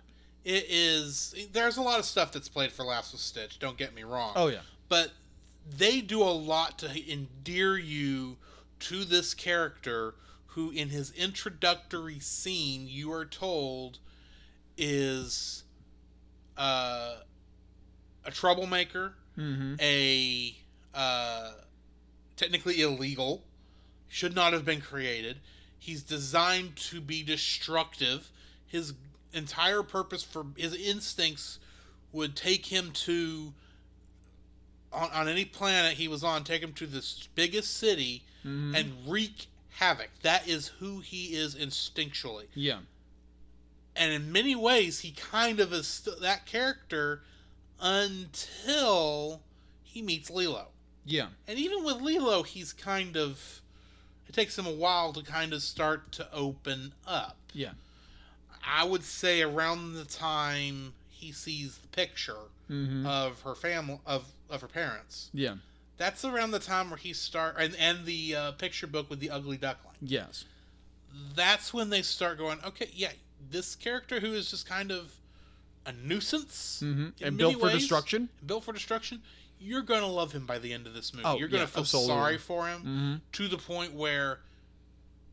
Keep in mind, in the beginning of the movie, when the Grand Councilwoman says, uh, six two experiment six two six, if you can understand what's being said, if you can show any amount of civility, please do so now. And he says what apparently in that alien tongue Mm-hmm. is um, something very rude. Mm-hmm. Let's say, Yeah. And that's and by the end of the movie it turns around where he says where he surprises the grand council Oh, by yeah. saying is Stitch gonna le- is, am I gonna have to leave? And she says, well, yes. Is can I say goodbye first? Yeah. And she says yes. And she and he goes and you know hugs Lilo and all And this stuff. he gives and this great says- little speech. he gives this great little speech, and it's the most we've seen him say in a coherent in co- and co- it's the f- longest, most coherent sentence we hear him say the entire movie, Yeah. and it's what turns everything around Oh, because. Stitch has learned. He's grown above his programming. Yeah, he's he's developed he so has well. developed he's it, it may have been his programming to be this wild and crazy Mm-hmm. destructive force of nature Mini Godzilla. pretty much but he's able to he had the ability to grow past that Mm-hmm. to uh when his inst- when his natural instincts are thwarted by li- being on an island that has no major cities Mm-hmm. on it, uh, he was he was able to expand in an area he was not normally able to, Yeah. and he became a better creature for that. And so I appreciate the fact that we told a story essentially about Frankenstein's monster. Pretty much. That's that's a good In fact, better analogy would be in the movie Young Frankenstein. I don't know if you've watched I it haven't yet, seen it yet. but the end of that movie, after you know all the crazy antics with you know the monster and all this, they, um, as uh, Doctor Doctor Frederick Frankenstein, uh, does one last experiment while the mob is trying to break into the Mhm. castle Yeah. To even out his some kind of whatever is causing him to be crazy, Yeah. be uh be animalistic. And by the end of it, he he is more normal. He's able to talk coherently, and he gives a very similar kind of speech in response to this man who created him, even though it was kind of a flawed, crazy, mad scientist thing. Mm-hmm. Um, I'm not going to get into the end of that because this is a clean podcast. But Yes. uh, anyway, um, the story it, it's the fact that we go from you get the monster to I would I hate to say the saint, but the human essentially. Yeah. the human in six-legged and uh, furry suit Yeah.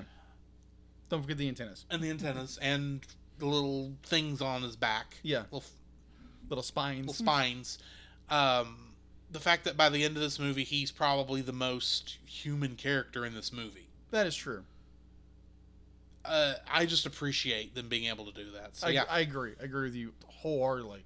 Like the fact that Stitch is like one of the most profound characters of development.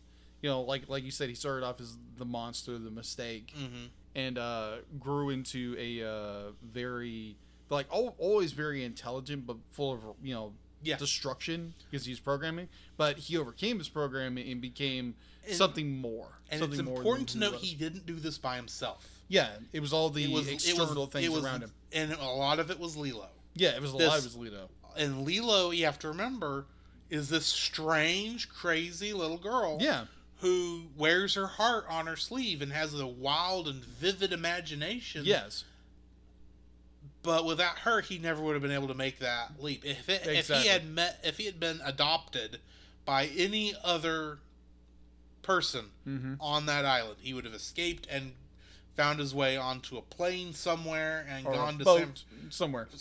Would have gone and destroyed a major city somewhere. So he would have Lilo, in her craziness, provided him a home Okay, so you're that saying he could that he could work with because her home was kind of crazy, like he was. that's true.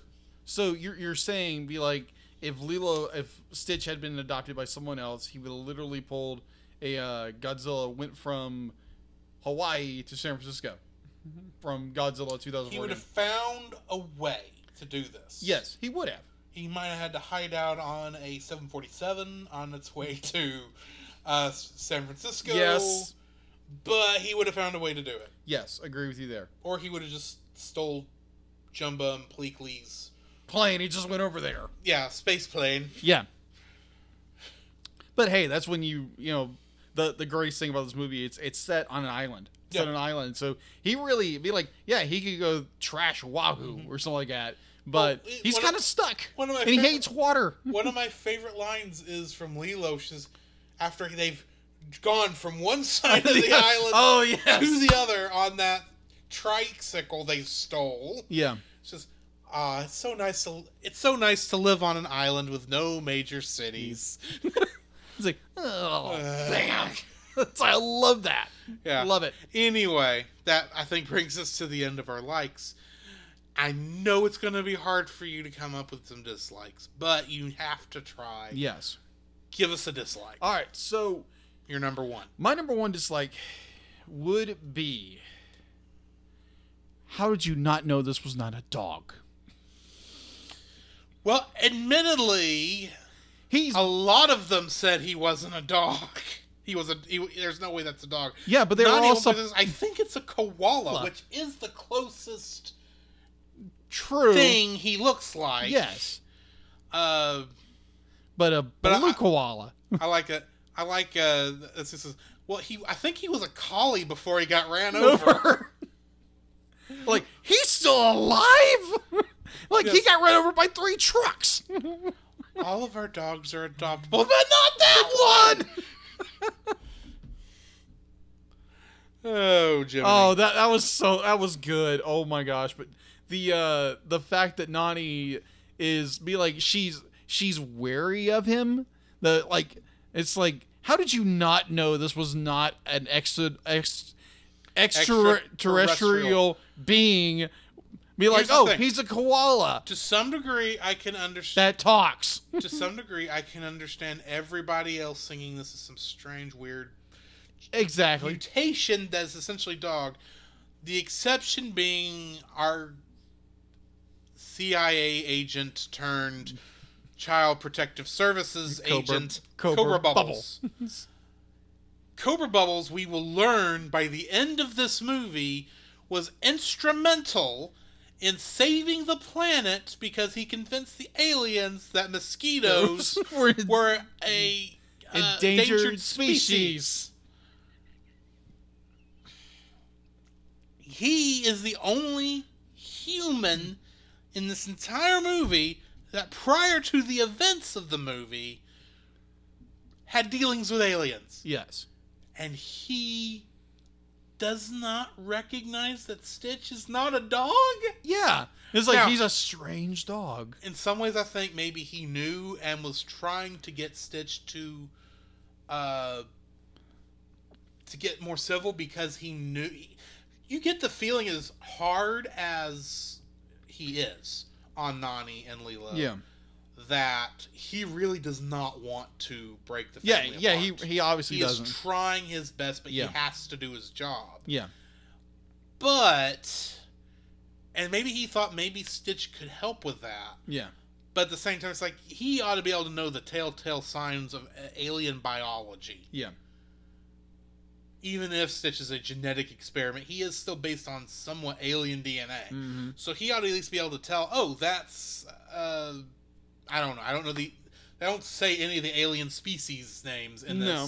So he ought to be, oh, that's, that's obviously extraterrestrial. Mm-hmm. We ought to lock that up in Area 51. Yeah, that's true. But he doesn't do that. No. Anyway, sorry. I But either, on e- yours. either way, it's just the like yeah, people, you know, you know they throw the hypothesis like, well, he got ran over too much or maybe he, you know, was dipped in glue or whatever. But it's like even Lilo doesn't quite realize he's an alien. It's like until he kind of reveals that he's an alien, and pops his arms out. It's just like it's like okay, people. I, I realize be like be like yeah, he's a cool, destructive little blue dog, but dogs aren't blue. Uh, Except when you're the that There- Nickelodeon dog. Well, there are a type of dog called a blue heeler. Yeah, blue that heeler. does have kind of a dark bluish Yeah. spots. Maybe they were thinking it just had more of that kind of fur. That who knows? Mean, he does have a dog nose. His mouth is dog Like he's he's got big He's got ears. the big ears. Maybe He's a- they just thought. Admittedly, how he's a corgi. That's what he is. how many He's a blue corgi. How many dog breeds are, are there out there that if you were to first look at them without any clue, you Yeah. you wouldn't think that's a dog? Mm. You've got everything from the Chihuahua Ow. to giant Saint Bernards in terms of this essentially the scale Yeah. of any kind of way you can think of it. Right. Stitch would easily fit on that scale. That- you that- have to admit. I, I, I would agree with you Because in, in a lot of ways. Dogs of all shapes and That sizes. that is And true. the primary reason we know he's not just some weird dog Yeah. is because we saw where he came from.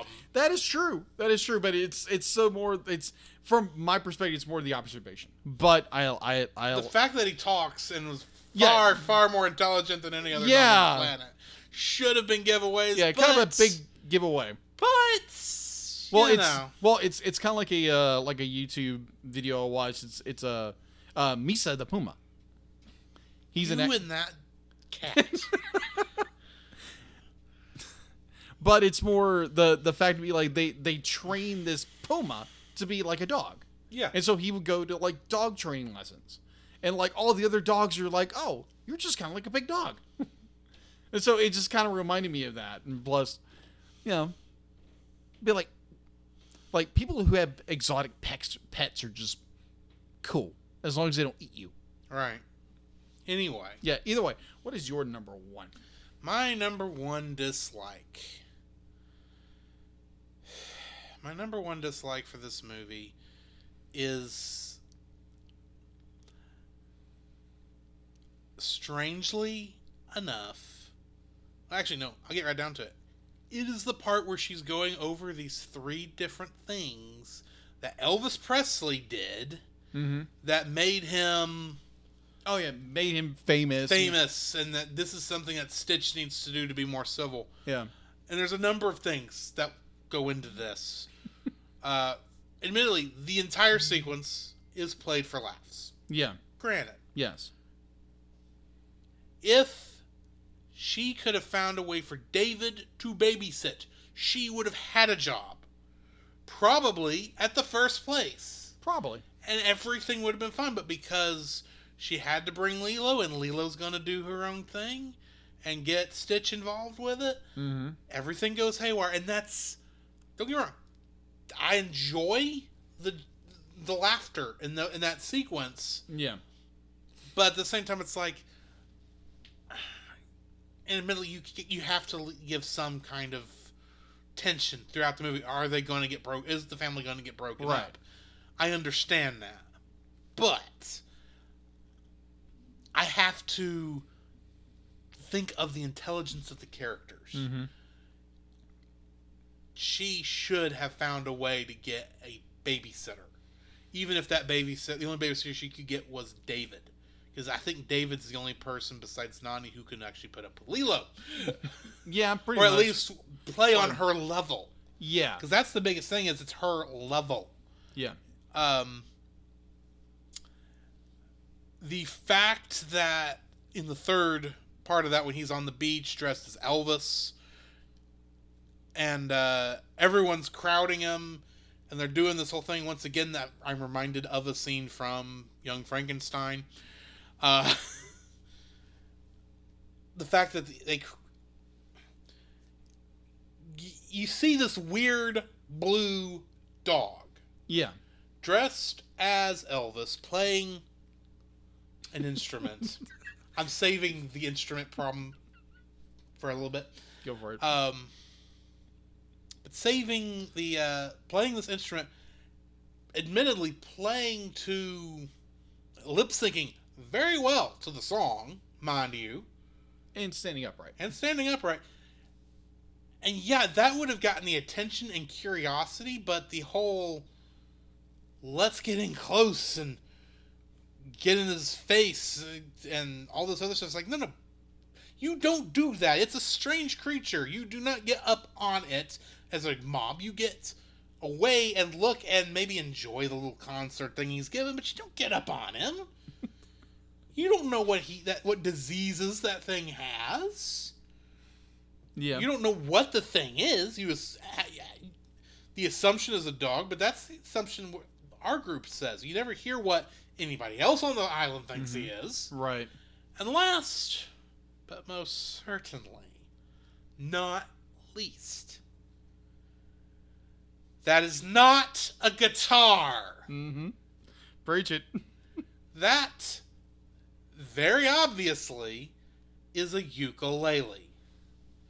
Specifically, that is a soprano ukulele, which is, while not while was not is not native to Hawaii, gained its prominence in Hawaii Hawaiian culture, and Lilo should know this. Because Lilo knows lots of things. She's Yeah. a very intelligent young lady. She ought to know that ain't a guitar. It's a stinking ukulele. It is a staple of Hawaiian culture or modern Hawaiian culture. Yeah. If nothing else, it's a staple of in, of the 50s forward Hawaii. Yeah. It is I mean, let- let's face it, you go and buy a ukulele, it has a Hawaiian name on it. Yeah. Um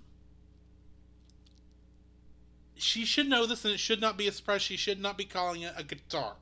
Now, technically, it is of the guitar family Yes. but I only know that because I looked it up. it's a ukulele. It is not a guitar. And while I can understand the plebes in the audience Yeah. Not knowing this, Mm-hmm. Lilo should, and if they had somebody from Hawaii working as a cultural consultant, which I assume they would have so they can get everything else right in this movie, Right. they should have caught that that was not a guitar, it's a ukulele. Mm-hmm. But anyway, that's maybe they could not get that little girl who was playing Lilo to say ukulele. That's my best guess. But at the same time, it's like that's a ukulele. It's so painfully obvious a ukulele. Why'd you call it a guitar? At the same time, why do you know where to put your hands on the strings? To tell Stitch how to do it, despite the fact Stitch picks it up and is immediately able to play it. Well, he's an alien. I can let that go. But and also, I don't care how strong you play a ukulele, it's not going to break windows open. Anyway, Well, if you hook an it is amplifier not to it, amplified in that scene at the coffee shop. I know. I don't care how Yeah. much of a- Stitch's alien physiology was messing with it. Yeah. Well, Anyway, that's well, my yeah. number one. well, this coming from the guy who does the uh, learning to play the ukulele? ukulele. yep. Uh, my number two. My number two. This one's. It's not really a nitpick against the film. It's what the the people had to do with the film. Because when this movie I came, I know what you're bringing up. Yep. This I mean like this is one of those films that had just the worst timing. The worst timing when it came to be being in production. Yeah. There again, if you watch the two-hour documentary, it, you get into this much more detailed. So when, uh, um, yeah, not Gant. Hold on. Gantu. Yeah, Gon- Gantu. Gone to. Yeah, Gantu. Gantu is the one is the captain who steals who kidnaps Lilo near the end of the movie thinking he's also got Stitch. Yeah, exactly. And they're all chasing him trying to get Lilo back. Exactly. And so you have the point where, uh, like, like I said before, Stitch gets the group together. They got to go save Lilo. And in the movie, the theatrical version, they get on what's his name? Uh uh, J- uh Jumba. Yeah, Jumba's ship.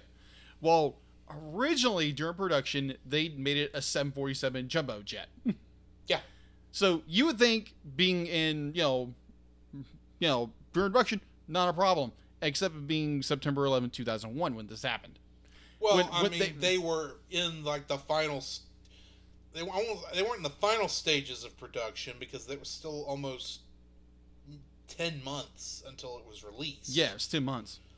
but they they were far enough along that, for the most part, the scenes with the 747 were finished. Yeah, for the most part, they were fully completed, and uh, and so, be like you, if you if you uh you follow the um the Facebook page, I posted the the scene which we're referring to is called the 747 page uh scene, where instead of it's Jumba's ship, they literally hijack a 747 Yeah. and, and go after Captain Gantu. and gee, I wonder. And, oh, and it's not just that; they fly through the city. They fly through the city, where all this bank around place, tele- bank around this thing, and have a giant crash in the middle of town. Yeah, Gee, I wonder why this didn't work after September 11th. Well, the the funny thing was, like when when September 11th happened, uh, which I was a senior in high school when that happened. I was a sophomore. So when that happened, it wasn't the higher ups. It wasn't the higher ups who said you've got to change it. No, It was it was the staff. It was I'm staff sure when they when they when they saw the towers fell and Yeah. knew what I was like, we cannot have that scene in this movie. We need Yeah. to change it. Now, admittedly, I'm amazed at how well they were able to change it. Oh yeah, But at the same time, there's enough vestiges of what the scenes were beforehand that it makes you go, "That's not what this originally looked like." no, it isn't. Um, You you could tell. the it- biggest one is Pleakley in the cabin of the uh, of the ship on what is supposed to be, mind you, a a, spaceship. shi- spaceship for two people Yeah, that are permanent plus a cargo area has thousands of seats in it. Mhm, hundreds Uh, of seats. seats. for a 747 jumbo jet. Yeah. And plus, when Stitch jumps out, the door he goes out, A, is written in English, but it's the emergency door. And Yeah. it's not written in an alien substitution of it. No, it is like, oh, you know what it is when you see it because it's that familiar. Oh yeah. It's not an, a- they did not alienify that door at all. Oh yeah. It's literally everything around it is alienified, Oh yeah. but the door itself, it's like, well, no, Stitch actually touched this. We can't change it. We have to leave the door as it is. Yeah. It's it's like, it's something ah. part of the scene, so you can't change Right. it. So yeah, they that and it, it was it was sad they had to change, but obviously they had to.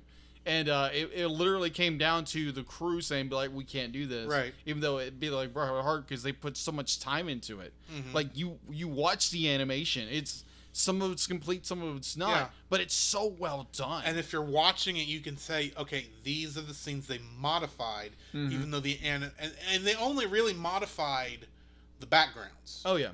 any and, and the outside of the space outside of the ship Mm-hmm. all the animation is what they did before Oh yeah. you can tell that by looking at it I think which is why the door is the way it is because it Right. would have had to have been it could not they could not have used a background for the, that door since it's got to work Mhm.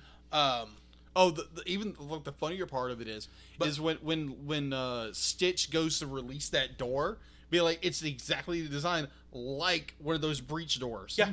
Because it had to Exactly. be It had to be. They had to couldn't- be in the original scene They couldn't and change it. change it Which I always thought was weird when I watched it. I was like, that looks like a an airplane door. and it's because it is It's an airplane door because they couldn't change it. But the but my favorite part of that we, we have not talked about the poor poor guy on the beach who's just trying to eat his ice cream cone that never gets a chance to. in both versions. Right. Well, no, in the yeah, I remember it's a running gag. Oh yeah. That no matter which way you look at that version was the third time. Oh, yeah. and it's the most. You're just not gonna get your ice cream guy. No, it, But- now it makes me want to go have ice cream. Yes, in his in his uh in his memory. In his memory. In his memory.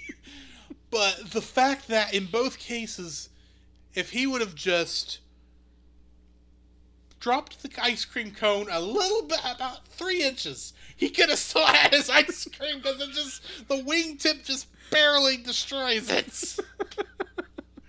well, well, technically, there's an animation error because, like, in either either scene, either, the version, the 747 or the or uh, the the the uh, the spaceship, be like it literally goes right through his hand. yeah, Like, because yeah, that's the only way you could do that. Yeah, it literally clips right through his hand, But and all you see is cream. But at the same time, same time, most people aren't going to notice no, that. un- unless you're animation nerds like us. Yes.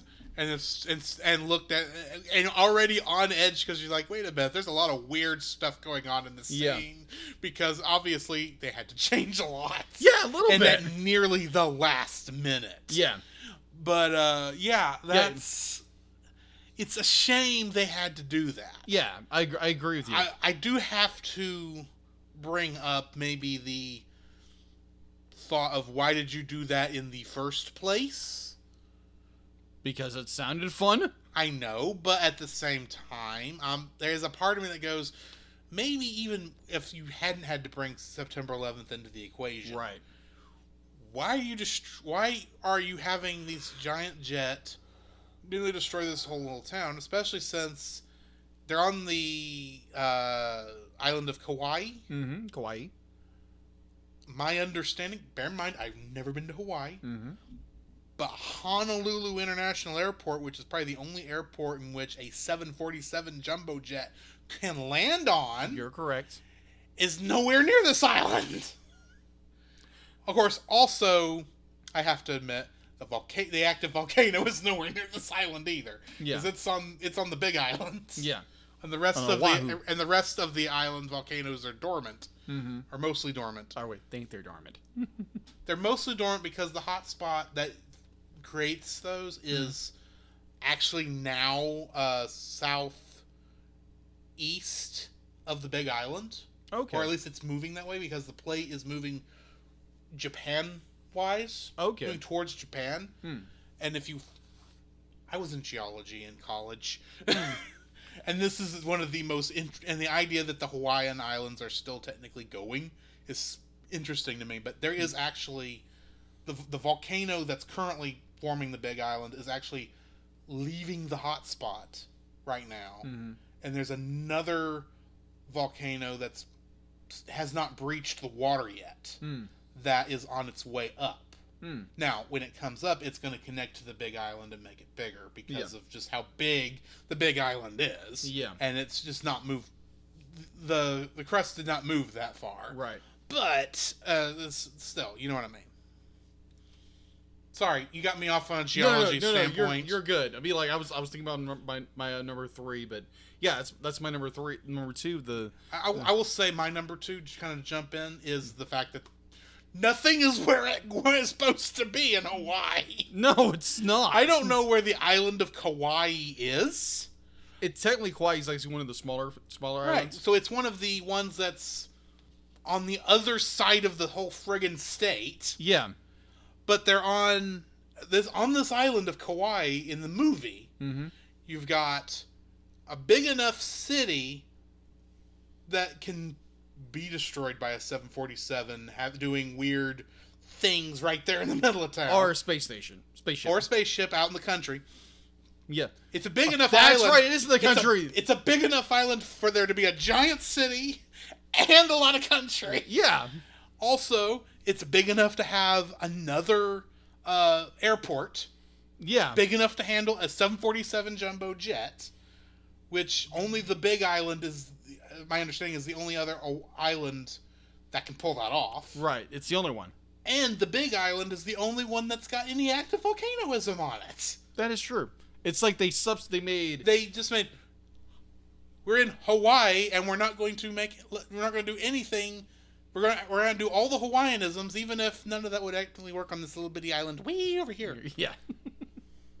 that is true. It's like when they come to Texas and they show us all wearing uh, uh, riding horses That is true. and living on ranches.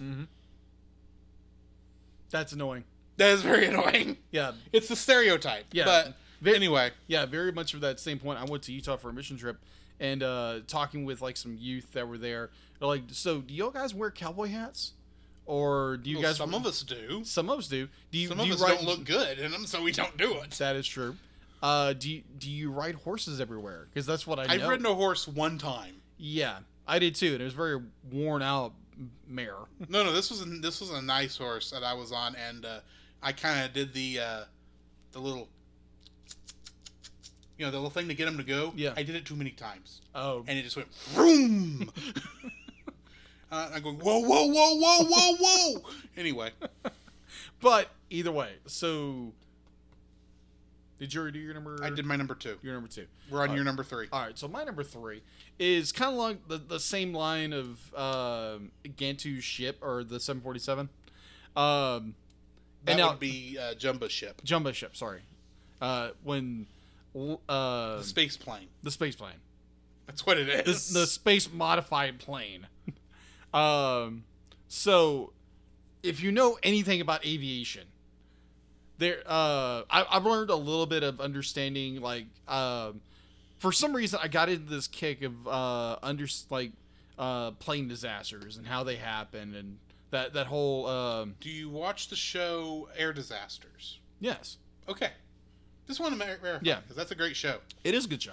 So there is uh Even though almost all the acting is a guy standing in front of a whiteboard going, "We've got to figure out where that last bo- where, where the black box is." pretty like- much and they're acting extremely dramatic. It's like, you, they didn't talk like that in the, when they were looking at this. I guarantee it. but it's the the the one little thing that kind of bugged me in this last viewing was okay so when they're banking all this one planes can't bank like that but like and you not ask- that slow. not that slow be like uh so when uh It works when you're talking about space planes. Yes. Because those are obviously going to work under a different set of physics. that is true. But when stitch breaks off that one lever i'm like wait a minute. What lever was that? Because if you go back to the original he broke the ailerons. Which means yeah. Literally you can't change the pitch Right. the plane and once here- again, here's here's here's, the, a, here's the thing. I actually do like the idea of using a, the space uh, Jumba and Pleakley spaceship. yes i enjoyed that, That makes a lot of sense. It does. And honestly, it makes more sense than going and stealing a 747. that is true However, So, and the, the the other one we we mentioned earlier of uh uh Stitch blowing open the door. Yeah, I was like, uh, that's gonna rip that plane apart. Doesn't matter what kind of it's a space station or not, like a spaceship or not. Because if you don't if you, know what kind of heavy space metal, heavy duty space metal that thing's made from. that is true, but the only problem is you. Of course, we know the door is made out of standard police aluminum, uh, Yeah. uh, plain aluminum, because Yeah. they couldn't change they couldn't change anything. All they could do is make it red. Yeah, they, they didn't even do that. No, they didn't. The fact the movie does not follow physics. The the fact when uh, Stitch uh, blows the blows the airlock in a sense, or the Yeah, the he- the plane door blows off. Stitch blows the airlock. Stitch is the only one who gets blown out, yeah. and no decompression happens. No decompression. Now, the plane does not tear apart. Granite, the space plane is not that high up in the air, so maybe it has not. It's have above the, pressure clouds. problem? It's above the clouds. Okay, It's then never mind. I don't know. It's know. over forty thousand feet. It's a space plane. Obviously, after Stitch got blew out, a force field went up. I don't know. space plane. Space plane. Okay, Now, with this, when it was a 747, Seven? No. then you would have, Yeah, you, you, would have would leg have to stand on. You would have my fa- most of space, problem. space plane. Logic is out the window. Uh, that is true. So that that was the. It was like, wait a minute, you just blew the door open. Be like, shouldn't there be like, be like cabin pressure? People shouldn't be able to breathe. Be like, the plane should be tearing itself apart. At But least have there a again- at least have a comedic shot of Pleakley trying not to f- get thrown out of the ship. Or him bouncing around or something like yes. that. Or he he's floating or something like that. That would have been we funny. we're not talking about a five minutes and just like a short one to two, maybe three second. yeah. Let's make fun of Pleakley again because Yeah. he's the comedic, he's the comedy relief of this Yeah. show, and then move on. Yeah. But meh. It it's it it's it's cart it's uh animation Right. science. once once again space space plane. We move on. Space logic. There we go. Space plane. Anywho, my third dislike. My third dislike is uh we don't actually get to see how Stitch escapes. Hmm. They take a shortcut. I'm talking about the beginning of the movie, of course. Okay. When Stitch is escaping, steals the red patrol car Yeah. and then goes to You had to take the red one. it goes to Earth. They call it. They Yeah, pronounce it weird because Yeah. it's obviously got a an, an e in it, so it can't be Earth. Uh, an a in it, so it can't be Earth. Um, but all we get to see is he escapes into the ventilation system. Classic sci-fi trope. I Yes. I appreciate it. Yes. Escapes in this ventilation system. Gantu f- stupidly Start fires up into it. It's like, well, gee, I wonder how close you are to space. Let's blow a hole in the ship. And if and if you think you can hit hit the alien through the ventilation system, what else can you shoot through? And plus, let's remind me, like St- Stitch is basically indestructible. Yes, You hit him And with a gun, be like he's gonna be like, eh, get up. right. And then all we get to hear is a couple of noises, and they go, "Where'd he go?" And all of a sudden, it's like, "Oh, he stole one of the patrol cars," and you just see him flying off, and it's like, I want to see him steal the patrol car. I want to see how he hotwired that thing. Well, I think in the deleted scenes they actually show that. Maybe so. I wish it was there because it's like I want more Stitch being destructive, Mm-hmm. just to give us more of that, more of that contrast between who who he is at the beginning of the movie and who he is at the end. That's just me wanting more out of the movie than we got. But anyway, that's my third dislike, which brings us to the end of our talking points. Yes. and we need to get into our rating. Okay. You, my friend, may go first. All right. So I will go with a nine point five. Okay. There again, I love this movie. Now, I did have some a little disagreements about, you know, cabin pressure and be like the fact they had to change the plane, and uh, they couldn't figure out that Stitch wasn't a dog. but all the same, I have so much nostalgia behind this film, and being a review a, uh, a critical reviewer of animation, there there are still going to be those those moments be like that have uh, infused them into your subconscious to your your uh, your very soul about a certain film. That like even if you know there are flaws in the film Mhm. even the minorest of things be like you're still going to enjoy the movie and even at a critical review. Uh, I still love this movie. The the fact that it's it's a great analogy of the uh, the ugly duckling or the one you used of uh, Frankenstein. Uh, Frankenstein, which is a really good analogy.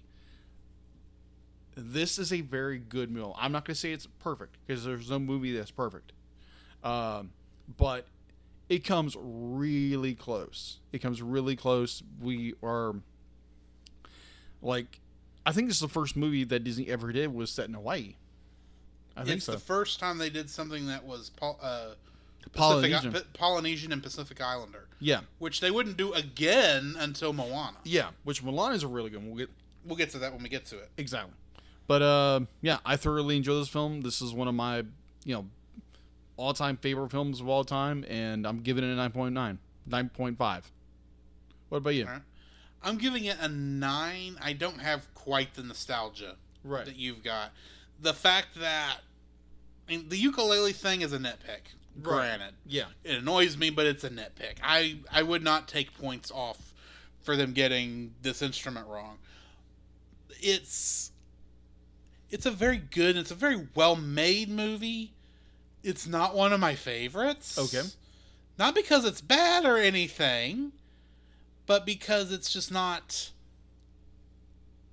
it's not one I think of Okay. when I think uh, Disney from the uh, from the '90s, Yeah. and really this is like the end of that '90s run. It's technically it already in the next Dark Ages, but this is one of those nice golden spots in that in the Disney Dark Ages from this time period. Um, yeah, it's just it's a good, it's a fun movie. It's not one of my favorites, but I enjoy it and I appreciate it, and I especially like the fact that they do so well with this later on in Kingdom Hearts, because this is this is actually one of the way this is brought into Kingdom Hearts. Actually, I think is well done. I got you. Uh, it's one of my favorite ways they uh, added a Disney feature into and all that. I got you. Anyway, um, Yeah, I'm giving it a nine. Okay. So that brings us to the end of the episode, which means we need to roll for our next movie. To remind everyone where we now have everything at, with the exception of number four, which is going to be new this week, everything is on 2 Mhm. And these things are on spot one on the dice My Hero Academia, Two Heroes.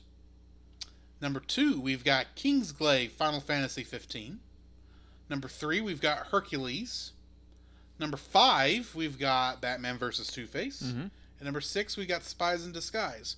Jacob, tell us what is replacing Lilo and Stitch as on the number four slot on the dice. Yeah, I don't know. Why don't you roll them? Because Scooby, you're you're here, Yeah, run around it. and you are perfectly capable of telling them what's what we're doing. Oh yeah, Rube, Rube. Rube, So a documentary about the cartoonist Rube Goldberg. Ray, Ruby Roo, come on. Ruby Roo. He will run. Are you perhaps referring to the Avengers of the Hanna Barbera universe? Raby, Raby? Okay. Rabies? Ray, run away, rabies. okay, so yeah, uh, number four, we do have Scoob. So, Yeah, uh, let's run him in the train. since uh, this movie was yours, I get to roll. Yeah, go ahead. if I can get it up here. And I apologize for I apologize the people watching this. I don't really have a good way to show you what I'm rolling, so you'll just have to take my word for it.